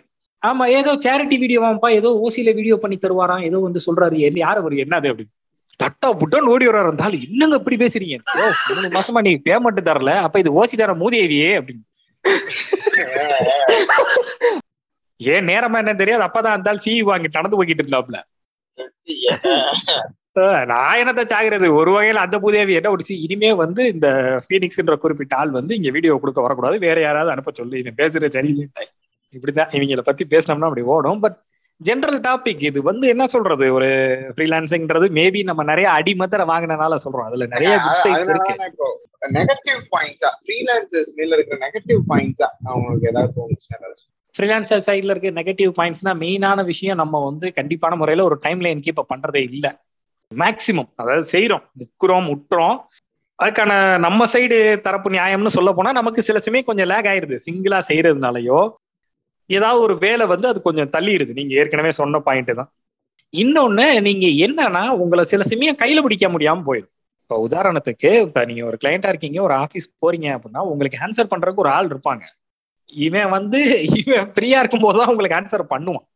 இன்னொன்னு ப்ராஜெக்ட் டிராப் ஆகிறதுக்கான வாய்ப்புகள் ரொம்ப பிரகாசமா இருக்கு. ஏன்னா நல்லால பண்ண முடியலன்னு டப்புன்னு பாதியில நிப்பாட்டுறதுக்கான சாத்தியக்கூறுகள் இருக்கு. நான் ஒரு பெஸ்ட் எக்ஸாம்பிளோட சொன்னேன் என்னோட நண்பன் தான் ப்ராஜெக்ட் எடுப்பாங்க. திடீர்னு அவனுக்கு ஏதாவது மைண்ட் அப்செட் ஆயிடுச்சுன்னு வைங்களேன். காசுலாம் வாங்கியிருப்பான். திரும்ப வந்து டக்குன்னு இல்ல எனக்கு பண்ண முடியல. இந்தாங்க நான் உங்களுக்கு ஃபுல் ரீஃபண்ட் பண்றேன். அப்படின்னு சொல்லி ரீஃபண்ட் பண்ணிடுவான். இது ஒரு ஒரு ப்ராஜெக்ட் பண்ணல. அது மாதிரி நிறைய ப்ராஜெக்ட் டேய் பண்றது தப்பு. நீ ஆக்சுவலா உங்ககிட்ட கமிட்மெண்ட் கொடுக்குற. உனக்கு ஏதோ மண்டேல இது ஆயிடுச்சு எனக்கு பிரச்சனை இருக்கு அப்படின்னு சொல்லிட்டு நீ ரீஃபண்ட் பண்ணனா அது ரொம்ப பெரிய தப்புடா. ஆக்சுவலா நீ என்ன பண்ணணும்னா இன்னொரு ஒரு ஃப்ரெண்டுகிட்ட கொடுத்தாலும் அந்த ப்ராஜெக்ட் நீ ஆன் டைம்குள்ளார முடிச்சு கொடுத்துடணும். நம்ம எடுத்துட்டு திரும்ப நோ சொன்னோம்னா அது பெரிய பஞ்சாயத்துல போய் முடிஞ்சிடும். அது ரொம்ப எமர்ஜென்சி கேசஸ் இப்ப பிசிக்கலா என்னால முடியல. அந்த மாதிரி ஏதாவது ஒன்னா ஓகே பட் அதையே திரும்ப திரும்ப செய்யறதுன்றது கண்டிப்பான முறையில தவறு. ஃப்ரீலான்ஸ்ல இருக்க மெயினான ஒரு விஷயம் என்னன்னா நம்ம பண்ற ராங் கால்குலேஷன் நம்ம என்ன யோசிப்போம்னா இவ்வளவு அமௌண்ட் இந்த இது நம்ம அதெல்லாம் செஞ்சு முடிச்சிடலாம் அப்படின்னு தைரியமா எடுப்போம். ஆனா உள்ள போகும்போது தான் அதோட இது தெரியும். அந்த நிறைய பேத்துக்கு அந்த சமயத்துல ஒரு இது வந்துச்சு. எனக்கு இந்த நைன் டு ஃபைவ்லாம் வேலைக்காகாதுப்பா நான் ஃபிளெக்சிபிளா நான் வந்து ராத்திரில வேலை பார்ப்பேன் பகல்ல தூங்குவேன் அப்படின்னு சொல்லி எடுக்கிறது. ஆனா பிரச்சனை என்னன்னா உள்ள போகும்போது அதோட ஒரிஜினல் ஃபேஸ் தெரியும். அதை நம்மளால செய்ய முடியாது. முட்டுவோம் கூட கொஞ்சம் டென்ஷன் ஆகும் அது கொஞ்சம் இதாகும். என்ன பண்ணுவோம்? அதனால நிறைய ப்ராஜெக்ட்ஸ் டிராப் ஆகும். ஃப்ரீலான்சர்ஸ் அதை அண்டர்ஸ்டாண்ட் பண்ணிக்கிறேன் ஏன்னா சி கிளைண்ட்ஸ் வந்து நம்மள டார்ச்சர் எல்லாம் பண்ணுவாங்க. எல்லாம் ரைட்டு தான் அது. இருந்தாலும் அவங்க செய்யறாங்கன்றக்காக நம்மளும் ஃப்ரீலான்சரும் அப்படி அசால்ட்டா எல்லாம் டீல் பண்ணிடக்கூடாது. என்னன்னா நீங்க ஃப்ரீலான்சருங்க உங்களுக்கு ஒரு ரெஸ்பான்சிபிலிட்டி கண்டிப்பா தேவை. நம்ம தெளிவான ஒரு முடிவு இருக்கணும். நம்மளால இதை செய்ய முடியுமா? செய்ய முடியலைன்னா அதுக்கான பேக்கப் பிளான் என்ன? அதுக்கு தான் வந்து எக்ஸ்பீரியன்ஸ்டாலுக்கு அதை ஓரளவுக்கு ஃப்ரீலான்சிங்ல தெளிவா ஹேண்டில் பண்ணிடுவாங்க. நம்மளால இதுதான் முடியும். ஆரம்பத்திலே சொல்லிடுவாங்க. எடுத்தோன்னா ஃப்ரீலான்ஸ் ஆகிற ஃப்ரீலான்சர் ஆகுறதுன்றது அது ஃபுல் டைமா இட்ஸ் நாட் அட்வைசபிள் ஒரு எக்ஸ்பீரியன்ஸோட ஃப்ரீலான்சர் ஆகுறது தான் என்னைய கேட்டா நல்லது. எந்த ஒரு ஃபீல்டுலையும் நம்ம முதல்ல தொழில உருப்படியா கத்துக்கணும்ல. கத்துக்கிட்டு தானே வெளியில வரணும். படிச்சா மாத்திரம் பத்தாது. நம்ம ஒர்க் பண்ணோம்னா தான் சரி ஒர்க்ல இவ்வளவு டிஃபிகல்ட்டிஸ் இருக்கு நம்ம இந்த இதெல்லாம் ஃபேஸ் பண்ணணும் அப்படின்றது வரும். ரொம்ப சாதாரணங்க நம்ம ஃபீல்டே எடுத்துக்கோங்க. ஒரு கேமரா எடுத்துட்டு போறோம் லைட் எடுத்துட்டு போறோம். ஒரு அத்வானா காட்டுலயோ இல்ல ஒரு நல்ல அவுட்டர்லயோ ஷூட் பண்ண வேண்டியிருக்கு. திடீர்னு லைட் பல்பு உடஞ்சு போச்சு. எக்ஸ்பீரியன்ஸ் டால்னா எப்ப பண்ணா பண்ணுவாங்கன்னா பொதுவாவே எக்ஸ்ட்ராவா ரெண்டு பல்பாவது கையில வச்சிருப்பாங்க. கரெக்ட் அதுதான் ஒர்க் எக்ஸ்பீரியன்ஸ்ல உங்களுக்கு கிடைக்கும். ஏன்னா சீனியர்ஸ் ஆல்ரெடி அவங்களுக்கு அவங்க சொல்லி கொடுத்துட்டு போயிருப்பாங்க. சோ எல்லாத்தையும் சேர்த்து நம்மளுக்கு இது கிடைச்சிடும். ப்ரோஸ் அண்ட் கான்ஸ் நிறைய இருக்கு ஒரு இன்னொரு விஷயம் இதுல ரிஸ்க் ஜாஸ்தி. நமக்கு ரெகுலரா அமௌண்ட் வராது. இன்னொரு மெயினான விஷயம் நம்ம ஏற்கனவே கடன் பாட்காஸ்ட்லயே பேசியிருப்போம் நமக்கு வந்து ரெகுலரான ஒரு பேச்சைக்கு இல்லாததுனால நமக்கு லோன் கிடைக்காது. டாக்ஸ் இது பண்றதுக்குள்ள பெரும் பஞ்சாயத்து ஆகும். இந்த பிஎஃப் இந்த மாதிரி பெனிஃபிட்ஸ் எதுவுமே இருக்காது. ஆனா ப்ரோஸும் நிறைய இருக்கு. நம்ம ஒரு ரெஸ்பான்சிபிளா எடுத்து முழு ப்ராஜெக்டை நம்ம செய்வோம். அந்த ரெஸ்பான்சிபிலிட்டி நம்ம கூடுவோம் இவ்வளவு விஷயம் நம்ம ரெகுலரா செய்ய செய்ய செய்ய உண்மையிலே நம்ம மெருகு ஏறத்தான் செய்வோம். இல்லைன்னு சொல்ல முடியாது. நல்ல வெர்சட்டாலிட்டி இருக்கும். நம்ம நிறைய விஷயத்த செய்வோம். இதுல ஒரு மெயினான விஷயம் நான் இதையும் சொல்லியே தீரணும். இப்ப முன்னைக்கு இப்பைக்குமான டிஃபரன்ஸ் நிறைய இருக்குங்க. முன்னாடி எனக்கு ஒரு டவுட் வருதுன்னா அந்த டவுட்டை என் ஃப்ரெண்ட்ஸ்கிட்ட கேட்க முடியும். அது வந்து முன்னாடி அது ஒரு பெரிய விஷயமா இருந்துச்சு. இப்ப அப்படி கிடையாது. அதுக்கு நிறைய ஃபோரம்ஸ் வந்துருச்சு. இன்னும் சொல்ல போனா நம்ம கொஸ்டினை நம்ம புதுசா போஸ்ட் பண்ண தேவையில்லை. அதை பேசி ஊர்பட்டதை ஏற்கனவே டிஸ்கஸ் பண்ணி வச்சிருப்பாங்க. அதுல இருந்து நம்ம ஒரு ரிசல்ட் எடுத்துக்கலாம் டப்புன்னு. நூறு பேர் அதுக்கான வேற வேற சொல்யூஷன் சொல்லியிருப்பாங்க அதுல எது ஒர்க் அவுட் ஆகுது இன்னொரு மெயினான விஷயம் அது ஃப்ரீலான்சிங்ல வந்து ரொம்ப பெரிய விஷயமா பாக்குறது எனக்கு வந்து இண்டிபெண்டன்ஸ் என்னன்னா நான் ஆஃபீஸ் எல்லாம் போக தேவையில்ல. நான் நினைச்ச நேரத்துல அன்றாயிரம் போட்டு நான் வீட்டுல உட்காந்து வேலை பார்க்கலாம். இப்ப கோவிடோட சுச்சுவேஷன் அதை தலையில மாத்திருச்சு. ஆபீஸே முக்காசி அப்படித்தானே இருக்கு? எவன் பல்லு விளக்கிட்டு வேலை பார்க்கறேன் அப்ப உண்மையை சொல்ல சொல்லுங்க. எந்திரிச்சு அப்படியே உட்காந்துடுறாங்க இதெல்லாம் தான் எனக்கு தெரிஞ்ச ஃப்ரீலான்சிங்ல இருக்க ஒரு plus and minus client side யோசிச்சோம்னா பெரிய ஆபீஸ் போனீங்கன்னா அவன் ஆபீஸ் வாடகையில இருந்து எல்லாத்துக்கும் சேர்த்து காசு போடுவான். இவன் வந்து ஜென்ரலா அவனுக்கு மட்டும் கேட்பான். அவன் அவன் அதுக்கான அந்த எக்யூப்மெண்ட் வச்சிருக்கிறதுனாலதான் அவன் அவ்வளவு பெரிய சார்ஜே பண்றான். ஏன்னா அவன் வந்து அந்த சொன்ன தேதிக்குள்ளார அவனால கொடுத்துட முடியும். ஏன்னா அவனுக்கு அது பயங்கர ஆர்கனைஸ்டா இருக்கும். இது வந்து ஒரு சின்ன கேம்பிள் தான். நீங்க ஒரு ரிஸ்க் எடுத்து தான் இதை செஞ்சு ஆகணும். ஆனா ரிஸ்க் எடுத்து உங்களுக்கு அது ஹிட் ஆகுது அப்படின்னா அதை விட இது ரொம்ப சீப்பர் இன்னும் சொல்ல போனா உங்களுக்கு இழுத்த இழுப்புக்கு இவன் வர்றதுக்கான வாய்ப்புகள் ஹெவியா இருக்கு. அந்த ஃப்ரீலான்சரை நீங்க மெயின்டைன் மட்டும் பண்ணிக்கணும். ரெண்டு பேருமே ப்ரொஃபஷனலா ஓரளவுக்கு மெயின்டைன் பண்ணிக்கிட்டாங்கன்னா சைட் நீங்க கஜத்தனம் பண்ணாலோ இல்ல அந்த ஆள் இது பண்ணாலும் ரிலேஷன்ஷிப் புடிங்கிட்டு போயிடும். என்னோட சொந்த அனுபவத்துல சொல்றேன். முக்காவாசி ஃப்ரீலான்சர்ஸ் எப்படி வராங்கன்னா ஒரு ஆபீஸ்ல நீங்க வேலை பார்த்துக்கிட்டு இருப்பீங்க. உங்க ஆபீஸ் கிளைண்டாவே இருப்பாரு. உங்ககிட்ட முதல்ல ஒரு சின்ன ப்ராஜெக்ட் கொடுப்பாரு. அடுத்து ஒரு ரெண்டு மூணு ப்ராஜெக்ட் கொடுப்பாரு. மூணாவது ப்ராஜெக்ட் நாலாவது ப்ராஜெக்ட் நாலாவது ப்ராஜெக்ட்ல எல்லாம் ஆபீஸ் வேலை பார்க்கறது உங்களுக்கு நேரம் இல்லாம தனியா வந்துருவீங்க. அந்த ஆள் மூலியமா ஒரு நாலு கான்டாக்ட் கிடைக்கும். சரி நம்ம இதே செஞ்சுக்கிட்டு இருப்போமேனு ஆபீஸ் வேலையை விட்டுருவாங்க. கரெக்ட் ஆமா. அந்த மாதிரி வர ஆட்கள் தான் ரொம்ப அதிகம். இன்னும் மாதிரி சொல்ல போனா அந்த மாதிரி வர ஆட்களுக்கு நல்ல ஒரு எக்ஸ்பீரியன்ஸ் இருக்கனால அதுல அந்த ஒரு சஸ்டெயின் பண்றதுக்கான விகிதமும் அதிகம். நல்ல எக்ஸ்பீரியன்ஸ்ல உருப்படியான இது நமக்கு என்ன தெரியும் நம்மளால இதை செய்ய முடியுமா அப்படின்னு தெளிவாக்கிட்டு செஞ்சு ரெண்டு மூணு தடவை கையை கால சுட்டு தான் வாங்கி படணும். உருப்படியான கிளைண்ட் அமைகிறது உங்களுக்கான சொல்லவே முடியாது. ஏன்னா ஒரு கிளைண்ட் நான் ஏற்கனவே சொன்ன மாதிரி ஒரு கிளைண்ட் அட்லீஸ்ட் சொன்ன காசை கரெக்டா கொடுத்துக்கிட்டு இருந்தாருன்னா ரொம்ப தீவிரமா சொன்னவங்க தெருவில் தெருவில் விட்டுட்டு போயிருக்காங்க. சம்மந்தமே இல்லாம யாருமே பார்க்கக்கூடாத ஒரு வீடியோக்கு காசு கொடுத்தவனு இருக்கான். பார்க்கக்கூடாத வீடியோ இல்ல யாருமே பார்க்கக்கூடாதுன்னு சொல்லப்பட்ட ஒரு வீடியோ ஃப்ரீலான்சிங் பண்ணுங்க நல்ல இதுதான். ஆனா நல்ல ஒரு எக்ஸ்பீரியன்ஸோட பண்ணுங்க. ரிஸ்க்கை பார்த்து எடுங்க. என்ன சொல்ல போனா ஏற்கனவே நம்ம ஈகிளும் ஸ்பேரவும் சொன்ன மாதிரி ஒரு ஒர்க் வச்சுக்கிட்டு சைட்ல என்னால முடிஞ்ச சின்ன சின்ன ப்ராஜெக்ட்ஸ் பண்ணிக்கிட்டு இருக்கேன்னு ஆரம்பிச்சு அதுக்கப்புறம் அது எப்படி வருதுன்னு பார்த்துட்டு ஆழம் பார்த்து காலை விடுறது இன்னும் நல்லது. பிளான் பண்ணிக்கிட்டோம் அப்படின்னா ஃப்ரீலான்சிங் உண்மையிலேயே ஒரு நல்ல விஷயம். தெளிவா இருக்கணும். கிளைண்ட் எப்படின்றத பார்க்கணும். ஒரு விளங்காத கிளைண்ட்னா திரும்ப தயவு செய்து போக வேணாம் விட்டுறணும். அதே மாதிரி நம்மளும் கிளைண்ட்டுக்கு உருப்படியா இருக்கணும். உருப்படியான நேரத்துல கொடுக்கணும் ப்ராஜெக்டை முடிக்கணும். ஏன்னா பேர் கிடும். அதுக்கும் மேல உங்ககிட்ட ஒண்ணு சொல்றேன். உங்களுக்கு மோளத்து பாலை தயிராக்க தெரியுமாயா இல்ல தோசை மாவட்ட பொய்ய வைக்க தெரியுமாயா அதை மூளை கத்துக்குங்க. அப்புறம் என்ன பெரிய ஃப்ரீலான்ஸ் அதுவும் இல்லாம உலகெங்கும் எங்களுடைய பாட்காஸ்டை கேட்கும் பல கோடி நெஞ்சங்களே. இருந்தாலும் உனக்கு ரொம்ப தைரியம் தான்ப்பா. அதுதான். அதாவது எங்க பாட்காஸ்ட் மட்டும் எட்டாயிரம் கோடி மக்கள் கேக்குறாங்க. சரிங்களா? இந்தியால மட்டும் எட்டாயிரம் கோடி மக்கள் கேக்குறாங்க. உஜ்வாலா ஸ்கீமா? அந்த மக்களுக்கெல்லாம் நான் நன்றி சொல்றேன். மீண்டும் அடுத்த முறை உங்களை சந்திக்கும் வரை உங்களிடமிருந்து விடைபெறுவது பான் தகரஸ்போன் டீம். நன்றி வணக்கம்.